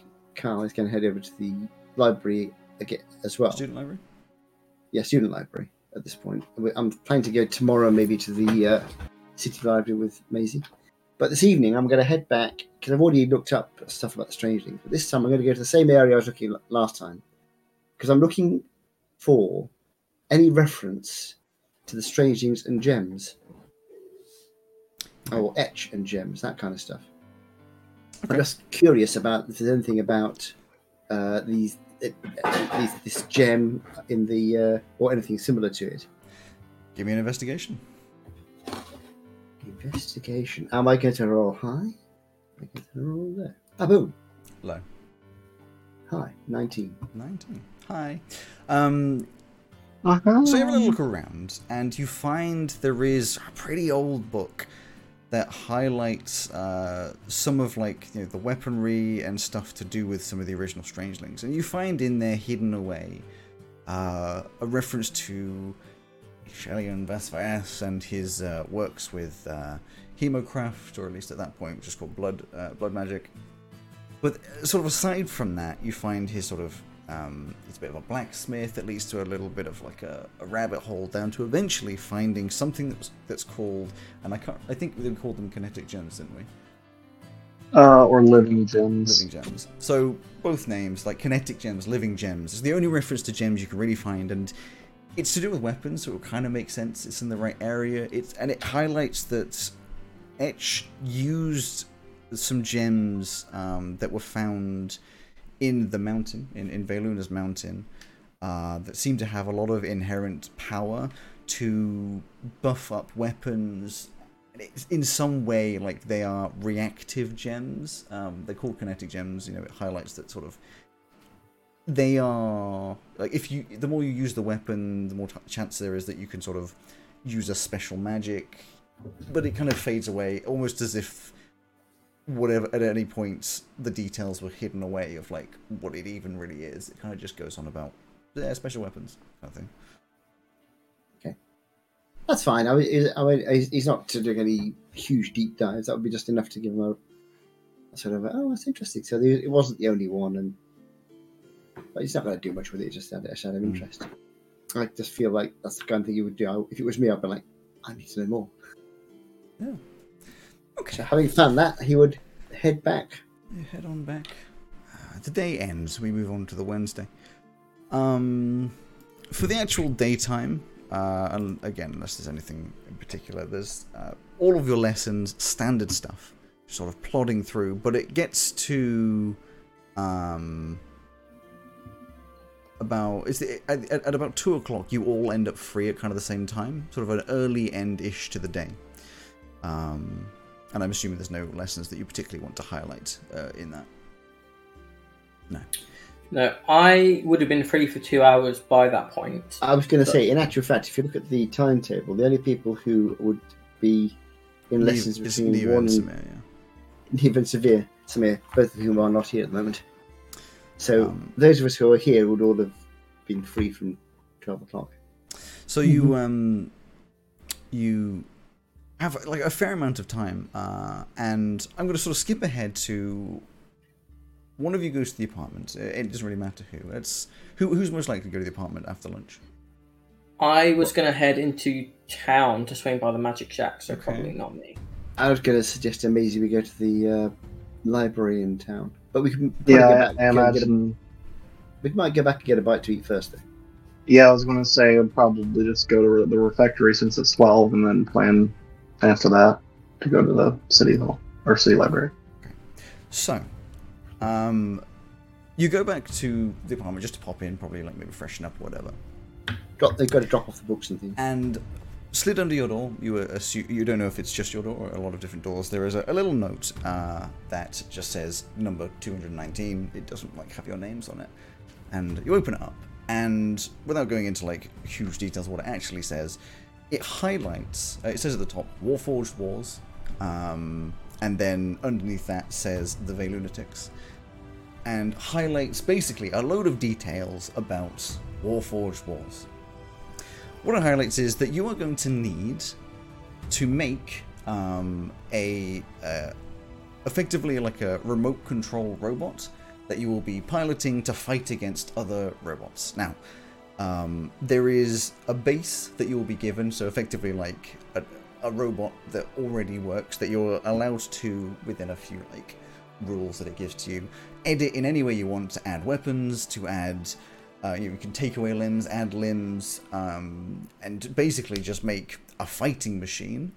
Um, there is a budget uh, of like uh, 20 gold for like extra parts and uh, highlights that you are allowed to sort of get external um, helpers but it's not allowed to be any paid services uh, it would have to be, you know, someone who is I, like a friend or whatever. That kind of stuff is allowed, but it sort of has some definition of like, well, you can't really go out and just get someone to build something for you that you've commissioned with all the money that you have. Um, That's my plan out the window. yeah. It then says that you'll be entering it into a tournament style uh, fight. So there will be um, 32, there are 32 teams, all of which will be making the robots themselves, and you will be sending them into battle with each other. And it has a little thing underneath of all the teams and uh, who will be fighting against who, which I have somewhere on here. I have somewhere on here. Oh, actually, I think I know where it is. I have so many files. There it is. uh, and you scan through it all, and you see that you uh, will be fighting against a team called the Carmanthian Dragons. And that fight will be in. Let me bring up the timetable.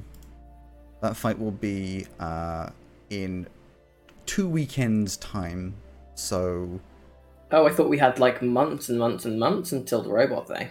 two weekends time on the 27th Oh no. Got two things in two weeks. yeah Carmanthian, where are they? they're called Carmanthian Dragons. Carmanthian dragons Uh, is it knockout? Do, does it say? it's a knockout style tournament yes Or... so if you win you move ahead if you don't then you're out um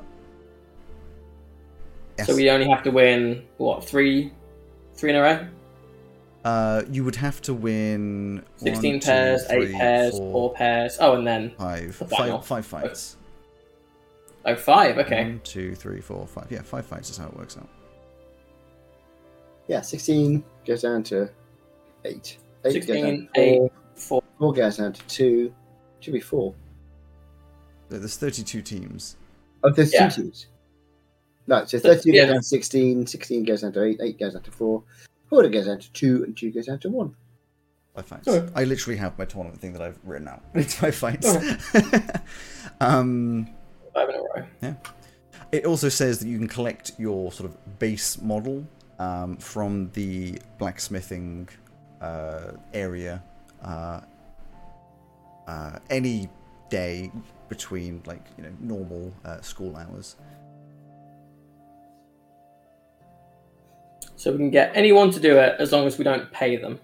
Effectively, uh, yes, there are there are more specific rules, and rather than me like give you a big specific rules, it's more just like you can get some friends, but no, you know, And you guys let Etch repay the favor with a chain. he could have built us the best robot ever. I have an Give idea. an IOU and a chain. to give you an idea of how this is actually going to work mechanically, is I want you guys to make a uh, level. I think I went with level two. Warforged, using Hero Forge. Any any sort of makeup, um, you can Using Hero Forge? sorry, not using Hero Forge, using D and D Beyond. Um, make a character that is a level two, um, Warforged. whatever, as long as it's Warforged. You can use any class, you can do any of that kind of stuff, and I want all of you guys, we can discuss it in game and a little bit out of game if you want to, and you've got these three weeks to talk about it. And that'll be like the one that you've made. You can then come up with a Hero Forge model because that'd be kind of cool, and then I'll just use my things to sort of put it into the game, and we will actually have the fights against them. The way it's going to work after that is every time, if you win the fight, you get to level up that uh, fighter, and then so you could get up to level six, uh, three, four, five, six. It's level seven for like the end fight, so it'd be quite a cool uh, thing to go with. So it'll start off quite simple, only level two. Uh, in fact, no, actually, level three. Start off level three because then you can have some like interesting stuff. That's where the interesting comes in. So just level three, Warforged, and then it'll level up every time to get some fun So stuff. basically, this what you're what you're saying is uh, Joe and uh, Greg can work out what the Figure out how to make the most broken Well, Warforged. e- that we can exactly. Well, well, and I'll just go, hmm. And if if you like, I can do the. Uh, And then do, uh, in go with- game, of course, we'll in game we can talk about like who you're going to go to to help make it when you're going to make it all that kind of stuff um, i know this has a little bit more like outside of game stuff but like it's just better to sort of do it that way Right, I've got an idea, Greg, of what I, uh, what our best bet is going to be. Some broken builds. but i would wait until everyone's around to sort of chat with it and I want a little bit to be on podcast as well, so that you know we can sort of follow along that. Um, And then the the twenty gold add-ons is that how much we have to work with for like inventory additions? yeah, To the- things like that. Okay. So like weapons or like uh, panels, like sort of things to like stick onto it and, and fun to sort of. Uh... Because twenty gold's a fair amount of money. Like it wouldn't get you Yeah. like really fancy stuff, but you could add like armor, or you could add big swords, or like a gun, or something like that. you know? Can you add armor? I'm pretty sure armor is all more expensive than twenty. I- Don't. Pay We'll figure it out. Ask me rather than look at the, thing. Okay. Cool. I can see the cogs all turning. It's like ooh, fights. Yeah. And then of course in a couple... My first thought for most broken class for it is, is paladin, No, I don't think so. No? I no, I think because I don't know if Paladin- the I think Pal- Paladin would be would be would be solid, but there's one I think is more obvious than the others, and then there's one that I think is the outside choice, but it's fucking broken. Uh, I like broken. so Um, I'll, I'll no- shoot. I'll shoot you. I'll No shoot you a homebrew message. stuff though. All, all, Oh no, I'm, I'm No, I talking know, I was just- player's just- handbook. In case it comes out later, just no, no, no homebrew the, the one that is broken is player's handbook. No, I believe it. I fully believe it. It's just you know. And I'll be making Okay. notes uh, for my next character. Bear in mind though, I'm Yeah. going to be making what you fight up against. yes. yes, but we are your uh, DM guides. You'll have to No, either I am Find some expecting time to fun do things. I am expecting fun broken things. research. or- Even if you're going to go with a broken build, at least aesthetically make it fun. Like, Oh, yeah, you don't get this chance very often. So. Now, do they have to look like human, like tiny little humanoid warforged, or are they like BattleBot cars? Um, so it's based on a humanoid warforged frame, but it does say that you can add Okay. and remove limbs at your impasse. Cool, cool, cool, cool. Dr. Octopus. So we're I, uh, I've, got, I've got, I've got a couple of ideas. I enjoy as well that these things are higher level than us. Yeah, we'll discuss this this evening. And also, you get to throw use something that you can just full on throw into a battle. I mean, you don't want it to die, but like, you know. Yeah, but just Yeah. like uh, Super Auto Pets porcupine builds, we can fuck around and find out. So, um, um, mechanically as well, between the fights, would that count as them being a long rest, Oh, or yeah, will yeah, these yeah. things essentially? Okay, like it'll be repair time and then leveling up time if it wins. That's fine. If it doesn't That's win, fine. then that's it. It's gone. It- So what you're telling me that I don't have to make um, smart people check for this? No, well, we'll t- we will work on those sorts of things. Uh, the way I'm probably going to do it is once you work out who you're going to go to. I mean, like for example, if you went to um, you know the etchery and then you got your little blacksmith there, or went to anyone else, I will let you build the the basics of it, and then if there's any kind of additional stuff, I then will start making you do checks and things to see if that's you can add that on. If you can't add that on, you know.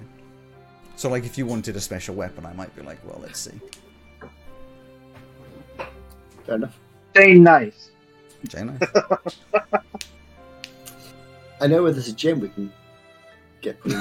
That'll be a Just hell of throw it out addition. and the arena blows up. That'd be a hell of an addition. Make it a gem infused. Yeah, there you go. Oh my god. Would it would that make it sentient? Uh, probably not. Oh. I can- Because I mean they won't have brains. Anyway, so uh, it's currently in the day. Uh, it is not that. Yeah, it's only it's only like uh, eh, Lunchtime. o'clock, three o'clock. Oh yeah, lunchtime. Yeah. Sorry. So you've you've gone gone back, had some lunch, and checked Come this back. out, Seen that. God, ooh. and then you'll tell Ooh, everybody. later. ah. So I mean, Making technically, Cromwell look- doesn't know about this yet. Yes, I, I am unaware. I have no thoughts running through my head. Uh, We- we know that. I So where did, certainly. where did Cromwell want to go? uh, I was going to go check in at the Magic Shack. Okay, so it's been a couple of days, Shack obviously, Magic. since you've been there. Uh, there's been a weekend. All alone, huh? And Mhm. uh, you head back to the Magic Shack. And when you get there, you can see the um, front border panels have. Uh, they've now been removed. There is a new glass front to it, although there's like um, packaging paper on the inside, so you can't see through the glass, but you can tell it's all been like put up uh, anew. Um, and then of course the door has also been replaced and fixed. It seems to be open.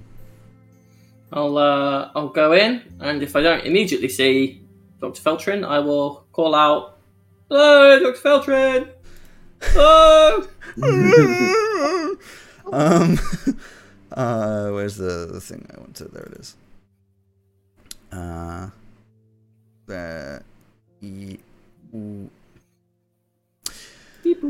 So, as you step in, you look around, and everything seems to be almost fixed. Um, you can see a lot of the walls have been fixed but not painted, and then a lot. In fact, a lot of the like center area has just been cleared out. Like everything that was broken has been removed. The rubble's all been taken away. All the patchwork's been done. Just kind of just like a big open shop uh, with nothing much going on.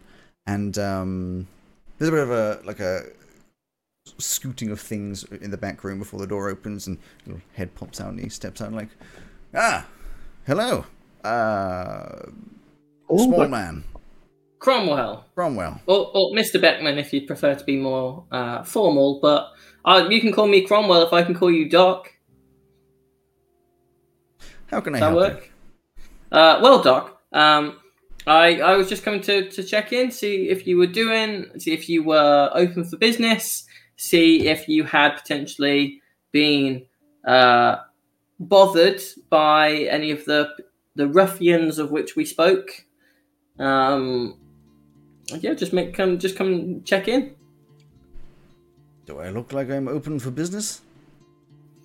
Uh, no, but it looks like you're pretty close. But I didn't know that before I got here, and I'm just. Uh, it's good to see that you are well and you seem to be in good health.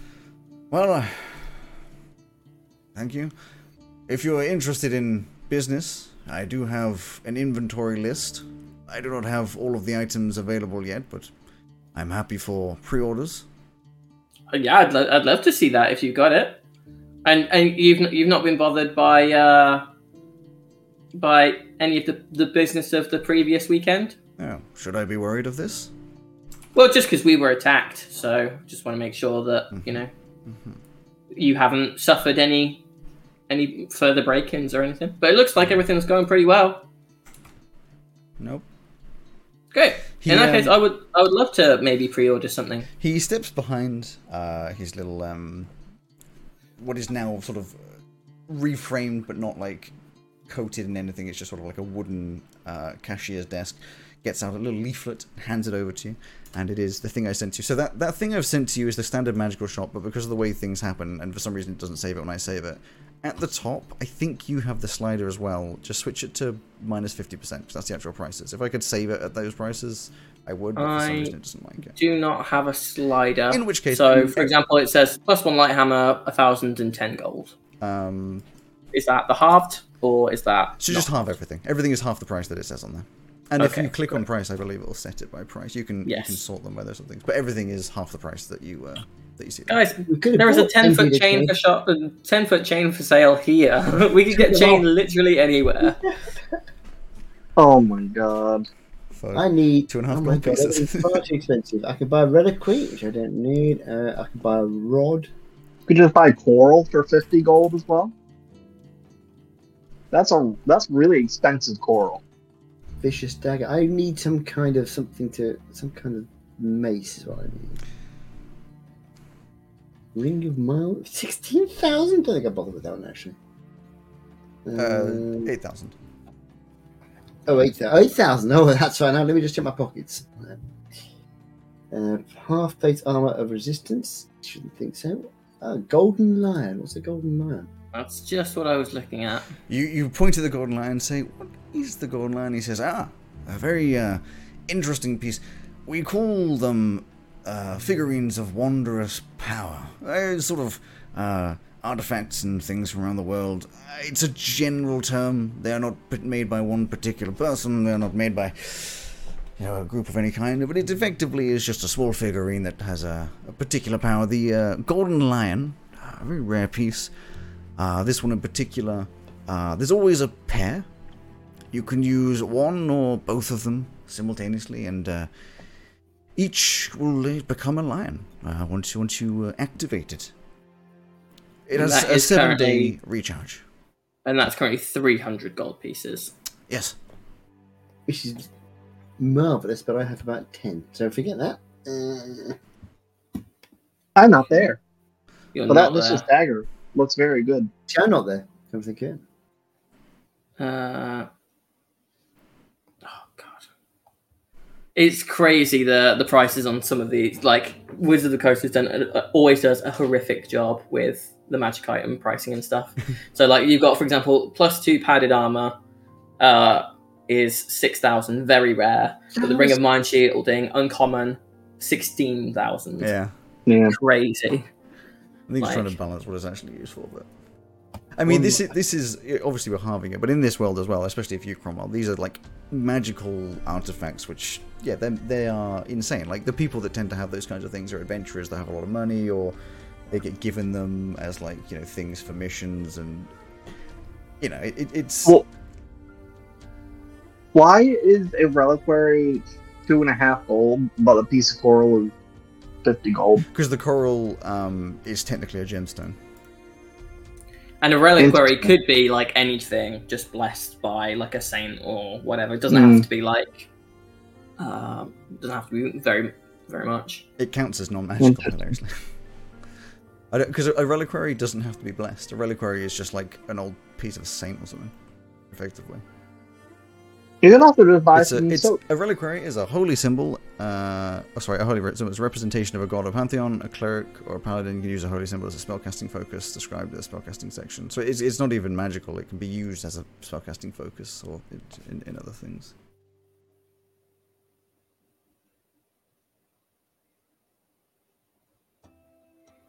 Hmm.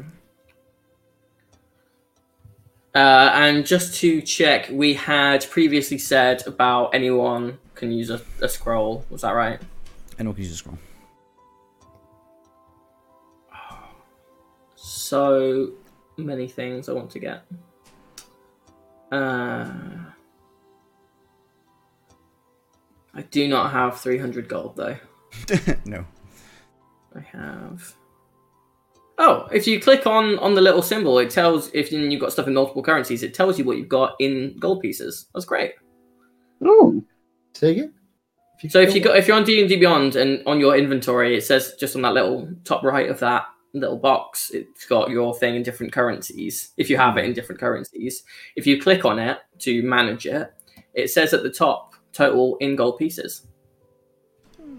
Yeah, So for example, because I've got some platinum, it just converts it all for me straight away, which is great. that is quite good. I have nearly, but not quite, ten gold. And the girls are blocked Alright. off from their card. I've still got a bit, just not enough for a vicious dagger. No. Well, you, you just lose it straight away anyway. Yeah, okay, I am. Well, not if I put it on the edge of the chain. That, that at that point, I just don't know how to use it correctly, and that's a whole different. A plus two short sword for you would be fucking nuts. Like plus two at le- low levels is That insane. would cost you Yeah. 2,000 gold. Yeah. Yeah, that's not happening. God, I really want the golden lions, but I cannot yet afford those. So instead, uh, what are the rules uh, in uh, would in as part of a general sense, Alex, within Veluna of riding around on like a horse or a mount of some kind? In terms of Like, is it is it the um, done thing? You would see a couple people on horses. Tends to be people going places because there's carriages and things around all the time. Hmm. Um, there are like effectively roads, which would be more appropriate. Like you wouldn't be going down alleyways and stuff. But like in the large areas, it wouldn't be like an insane thing to see someone riding along on a horse. Uh, you wouldn't, like I said, go down some of the smaller alleyways or like. Just, just imagine pro- being imagine being in a car like in in normal uh, in the normal world. Like you wouldn't drive into the center of town because you're not allowed to. Whereas you can go. It's probably a thing where like the old city was primarily made for walking, so there's not many roadways up there. But the new city that's been added in the past 400 years is much more In, roady. in, in the older city as well, you'd need to take a lot of care of your horses' hooves and horseshoes and stuff because a lot of cobblestones. Old cobblestones. Yeah. Okay. I. Oh, okay. I'm gonna I'm gonna buy something and then I might uh, I might message you about it, Alex. Oh, Okay. Uh, so I will pick up a uh, scroll of fine steed, please, for 120 Well, gold. You say to him you would like this fine steed. He says, "Right, yes, I, that's on order. Uh, if you uh, pay me half the cost now, uh, I can put that on uh, retention, and then when it arrives in, uh, he checks his notes, uh, six days. Come back, pay the other half, and it is yours. If you do not come in within 48 hours of its arrival in my shop, so in eight days, I will uh, re- refund your money, but I will no longer be holding it for you. Okay. Um, is there any kind of um, discount should should your delivery be delayed, but I'm here? My delivery will not be delayed. Oh, you must have an excellent excellent carrier service to to be that confident in it. no Um, shipping delays on show. The best businesses are the ones that uh, stick around. God, I hope I hope that they haven't recently had like a ledger go missing or anything. Uh, okay, I can I can give you half now. Uh, in fact, no. I tell you what, I'll just I'll give you the full thing now as a as a token of token of our burgeoning business relationship. Makes no difference to me. Um, and then could I just have like a little re- receipt? It's mo- mostly yes, so I standard, mostly so I have like a standard, reminder for the day. To be honest. It is standard. If you want to note stuff down, by the way, I, I uh, encourage you guys to go onto that timetable that you will have shared and write stuff into that. Oh, I have already. I, Yeah. I put on Tuesday mornings Professor Morthagus special one-on-one time at nine o'clock on Tuesdays. Because I, I will check your. Oh, guys' don't call it that. I'll, I'll, I'll check what you guys have added, but I obviously add my own stuff into my version that you can't see as well. So, uh, so Uh, he, he says, "Right, you give me that 120, uh, Uh, yes, I shall hand him 120 gold. or 12 platinum, Uh, probably, or whatever it is." I do not have 12 platinum, Well, but uh, yeah, I, I will get rid of all my platinum. You hand it over, and he uh, goes behind the desk, and he writes out some stuff. Uh, has a bit of a, like a magical stamp that when he stamps down on your, your little receipt, receipt, there's a little of like magical dust, and uh, it kind of twinkles, you know, even if there's no light. And he hands it to you. It says, you know, one scroll of fine steed, paid, and then has the two, uh, 120 gold, and then um, So which which day is it? Sorry. So he said it will be available in six days from the current day. So that would be, uh, I get my timetable. What day? Because uh, uh it's currently the Wednesday, it would be one, two, three, four, five, six. So next Tuesday. Oops. Okay.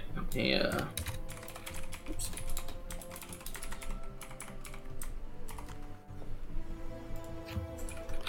Cromwell, go to Magic Shack to pick up uh scroll. Cool. Someone remind me to go do that. Oh, it's, it's in there, so. Okay. Uh, oh wait, hang on. If, because I've I've given you all the money um, now, uh, I don't suppose it would be any trouble for you to just teleport it to my room like you did with that initial um, note for the job that we did. Ah, this that would be, uh, great. extra. Uh, it's uh, extra or delivery Okay. rather than pickup. Uh, just for the future, how much would, would that be? Well, we have standard delivery by uh, uh, post, walking post, uh, would cost you uh, five silver, depending on the size, but for a scroll, five see. silver.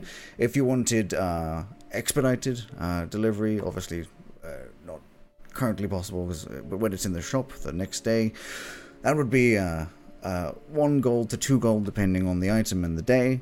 Uh, if you wanted a teleportate, uh, teleportated, a teleported delivery, that would cost you uh, five gold.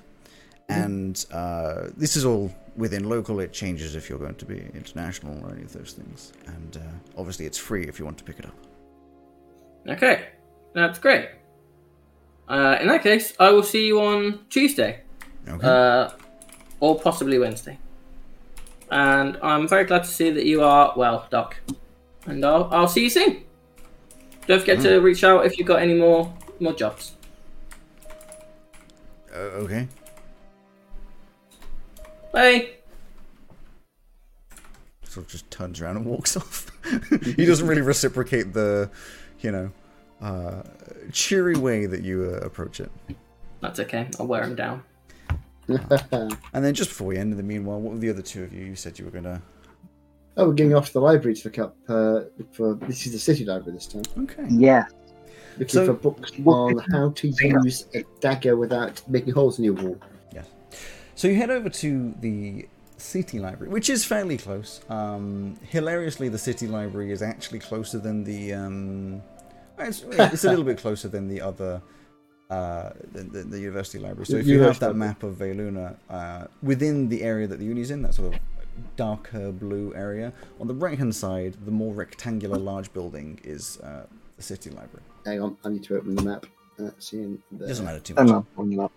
Not pulling it up. Um, but you walk over to it, take you 10 minutes or so, There we go. and uh, Veluna City Library, and it's this very impressive build, these sort of big Grecian style columns. Yeah, um, I know, Greg, you haven't been, but if you went to Birmingham, some of these buildings that have this like really impressive like columns and uh, all sorts of fancy stuff all around the side of it. It's one of those kind of buildings, which is extremely impressive. These huge doors. It's the Smithsonian. I mean, probably a similar kind of thing. Um, and you walk up and in. It's you know, an open free library uh, to walk in, and the inside is insane. There's obviously multiple floors, but with like balconies, so you can see a lot of the different floors. You know, about three floors. The whole thing is just just walls and walls and walls and walls of books. Um, ranging from all sorts of different things. There's a little uh, one of those desks, um, reception desks in the area that in the center that is a circle with like people on the inside of it, uh, with you know like a big. Um, uh, I was gonna say the big, the big skeleton or something. I, I don't I haven't really thought of like what creature it is. But you know, like you know how they have these sorts of things in the museum, or whatever. So, Dragon. Oh, Dragon's got- Gray Wren. Um, there's a what? I don't know. Uh, yeah, Is that a thing? a big like, like Is a, a Gray Wren a thing, Joe? a grey rend? Sorry, say again. Is a Gray Wren a thing? A grey rend. Yeah. It, uh, in what context? Sorry, I was reading. I was love that reading you were just the like, items. D and D monster. Um, it like it sounds familiar to a CR thing for uh. Yeah, that's what I'm thinking is like the epilogue thing for Vex, the thing that she. Yeah, there was some creature in the woods outside of Whitestone or something. That's why it's Yeah. like the Grey Hunt or something. Yeah. It's not that. It is in fact the Yeah. skeleton of a chimera. So it's like Oh, this big there you go. See, the, this discussion just gave you time to come up with what it actually is. dragon-esque body, and then it has a, a this sort of head of a goat, a lion, and a dragon uh, up the front. Uh, it's fairly large, sort of like hanging above this sort of opening area, and then all sorts of different routes up and around that you can go with all sorts of uh, books everywhere. Um, huge. And then a lot So- of people as well. So is there like a again a reception bit with uh, Yeah. librarians? Right beneath the giant skeleton. I missed that bit. So okay, so I'll, well, I'll wander over there first of all. Which presumably amazing. Yeah. Maze just looking around like, holy shit. Uh, oh, there. we're interested in um, uh, doing some research into a particular kind of uh, weapon. Uh, I think called a chain. Chain nice. Right, all right, all right, Chain- all right. Do you have a particular uh, book that you're looking for, author, or is it just something under those sort of? Just something Uh, about uh, All right, all right, all Anything right, about- right. history of, or uh, or more interested in how you how the, the tactics that you've been using it, that kind of thing. Um, Famous uh, wielders of this particular weapon and or fighting style. um, he gets out what appears to be like a big stone tablet, um, like a rectangle, this kind of a size, like an A4 piece of paper, kind of slate stone, and uh, Does it have an apple engraved on the back? like a weird um, sort of cylinder pen, but it doesn't have a nib in it, and just like all right, all right, all right, and then just starts like Yeah. fiddling around with it and scrolling, scrolling and scrolling, and goes, Yeah, well, yeah. if you're looking for stuff that's to do with weapons, we obviously have many areas to do with that. If you're looking for stuff that's to do with martial techniques, we have some stuff to do with that. If you're looking for stuff to do with blacksmithing, we have some areas to do with that as well. Any of those No, helpful? no. Uh, wh- I mean, maybe, but they're a little more vague. Uh, Chain. Can you look up chain knife? Chain knife is Chain knife. knife. Well, we haven't got. We got some buckets. Uh, books. You got um. What do you want to do with it? Do you, like I said, do you want to learn martial techniques, or do you want to? Ma- yeah, martial It's not how to make it. All right. Yeah. Okay. Well, it looks like we've got the Art of the Blade, uh, a book by uh, uh, B.R. Heston. Oh, if yes, Hold on, I have to write this down so that I can make you remember later. it's the uh, Art of the Blade by I think I have said B.R. Heston. Yep, B.R. Heston. Um, oh yeah, you'll be looking for like second floor over on the northeast side. Um, is like a bit of an area over there. Uh, it, should be in there. It sort of, sort of mentions it, um, a little techniques and stuff. Um, there's another book that is um, uh, Problems with Ranges, um, which is by uh, S.S. Martinson. But I don't think that would be as helpful. That one seems to be highlighting why you shouldn't use them. I'll look in. I'll, I'll, I'll, I'll- okay. Problems with what? Ranges. Okay. Ranges or rangers? Ranges. Because problems with rangers is just called Reddit. Um, It's like, are that useful for you? Yeah. hopefully, hopefully, thank you. Good, good, good, good, good, good. All right, all right. Anything else I can help you with? Nope, we'll be on our way All from right, here. wonderful. Need anything else? Just let us know. Mm, yeah, yeah. As we as we walk away, I'll just look at Kyle like I, I, I don't like like she's very helpful, but there's, there's some energy. I don't like it. So you walk up first floor, up into the second floor, uh, and eventually find your way into the corner. And looking around, you find a little area that's sort of like martial and then sort of techniques. And eventually, you find Art of the Blade by B.R. Heston, uh, in which flicking through. of the blade. uh, in which um, you find a little like two page spread that just has like different movement techniques for a chain blade. Like this, it's not very focused, but it has like um, you know you know like the scrolls of like waterbending that you see where it's like the Yeah. positions that you need to stand in in, in sing it kind of that kind of a thing so it tells you like how you would move to sort of swing it around to do certain things which highlights like you know throwing the blade forwards like a swinging motion just some like basic things that would allow you to do it it doesn't really give much like extra it seems like you'd have to work out a fair bit of it yourself but you know it's, it's some stuff in there it's got some some detail Okay, that's a good start. All right, it's it's just the two page spread. That's Yeah. book? Okay, then I will um pull out my notebook from class and just copy it down into that yeah fair enough. as best I can. just use little stick figures Yeah. Stick figure. Focus on the angle. All right, that's good then. We've Yeah, found hopefully something. this will be enough for for, for Valka. It's weird time. Yeah. Professor Denzine. Excellent. Well, I, I mean, from, I don't need your course, so. Uh, think so. Oh, wait, tell you what. Uh, while you're doing that, I'm just going to go back and have a quick word with the uh, librarian again. All right, I'll be here copying this probably for. Head back now to the librarian. She looks like, oh, hello, hello, hello. Found everything you needed, or is uh, some wait. problems?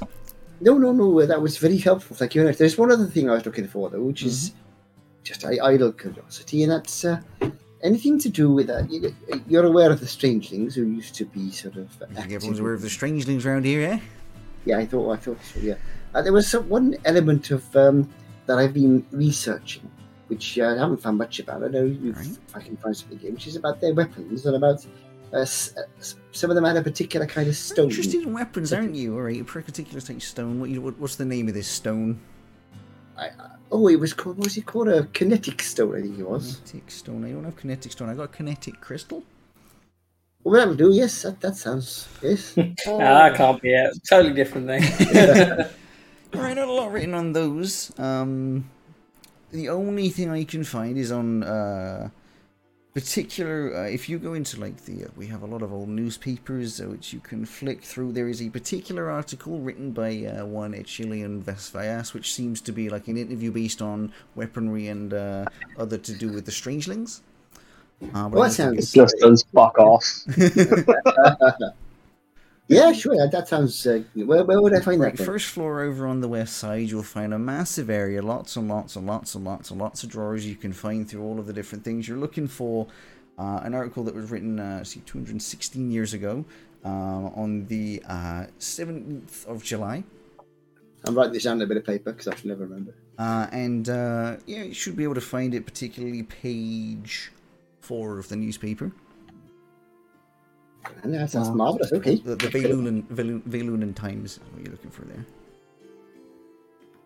Okay. You're telling me that uh, Strangeling uh, didn't even make the front page for an interview about a specialty of theirs? I mean, if Etch isn't going to give much detail, it's not going to go on the front page. There, Uh, very fair. okay. Thank you very much. I'm gonna have a quick look. Okay. So you head on over. You, you've got those classic, like, um, newspaper viewing things on the drawers, and you flick through and f- eventually find the newspaper. Big old table crystal that you go. Yeah, exactly. Um, and uh, here's a question, of course, for you, Greg. Uh, in an interview of weaponry uh, that the Strangeling have used over the years, so this would be 200 years or so ago, so 200 years after sort of the campaign, um, with an an an Etch with interview, or in fact an interview with Etch. How much detail do you think would be given of this kind of stuff? It has to mention the word uh, kinetic crystal, 'cause, you know. I don't know what these kinetic crystals are you're talking about. Never seen them before in my life. Are you talking about the explosive ones beneath the city way in the past? Maybe maybe that's what you're thinking about. I know I'm old, but I'm not that old. So you find um, it's a very held back answer that doesn't seem to highlight how kinetic crystals could be used, or it's all a rumor, it's deflecting things, but it does seem to highlight that it, uh, in reference to these sort of explosive crystals uh, underneath. And then the article itself goes on to, to sort of go into a bit more detail about uh, in uh, the mountain of uh, that the city is built on, deep underneath, there are crystals that, uh, if dealt with incorrectly, it was found that they could be extremely dangerous, kind of explosives. So they had to do a lot of things to work with that. I mean, you already know this, of course, but for Kale. Um, and the, the implication is that um, Etch refines those crystals to be weaponry rather than just like chaotic, you know, explosions. That's interesting. You don't know how that like infuses with a weapon, but you know. Fine. That's an interesting little, little article. Lovely. So I'll head back to where Maisie is. Who's finishing off drawing those stick figures? The stick figures are they they're just like various they've got different styles on. Like one of them's got a giant mohawk. Yeah. Another one of them's just like got spikes coming out from all over the place. One's got flaming hair. Yeah, yeah, Oh, oh, yeah, for yeah. sure. Don't forget the flaming hair. Uh, and as you head back towards uh, the apartments, we will end up the session there as you've uh, looked at this. Now, I would recommend that some of you make some notes of things you were going to ask in upcoming days because it's now going to be three weeks before we go back to C2, which is sad. I know, Yeah. so sad, so sad, so sad, but you know, I'm getting married next week. So, We're going back to C2. C3. That's the big news. I news. said there. C3, didn't I? No, you said C2. so, the way the schedule's going to work over the next few weeks, and well done to anyone who's actually made it this part of the podcast, is next three weeks we're going to be doing a uh, sort of mini side campaign. Uh, Next four weeks, right? Because next week Well, is let- the wedding. Okay, sorry. Next Next, week three weeks they're happening. Next week there will not be any content. Three weeks after that, there will be um, um, the start of a mini campaign run by Greg. Session zero. But I'll only be here starting with the Hmm? session, starting with the session zero, moving on to um, some other extended stuff, and that mini campaign will event will be coming back in the future because we're going to start running like a three week, one week uh, sort of thing, and but we'll be going back to um, C three after that. So a lot, it could be a month until we see any more C three stuff. Yes, I well, um, uh, for me more than that because I'll uh, the I'll be there for the first two weeks of the mini adventure thing. Okay. Be away for a few weeks. I'll get everyone's schedules, but the point is. Uh, I'm probably going to be away a weekend in September. There you go. Yeah. I'll, I'll just you on. Uh, point is, we've got uh, some curious things to think about. I would say have. some curious, Mhm. curious things. Thank you everybody for watching. Thank you everybody for listening, and we will give some awkward, awkward, awkward waves as we say goodbye. Bye. Bye bye. Bye. Bye bye. Uh, See that you you didn't all soon. die yet. Yet. My, ex- my crystal didn't explode. I hope you enjoyed this episode of Dicebreakers. Thank you to Dark Fantasy Studio and Nicolas Jeudy for the use of their music in the episode. And a big thanks to you for listening. If you prefer to see us live, don't forget to follow us on Twitch or Glimesh at Dicebreakers D&D, or if you want to watch us at your own pace, consider subscribing to us on YouTube.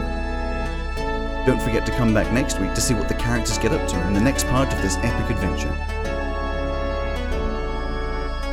I'll see you then.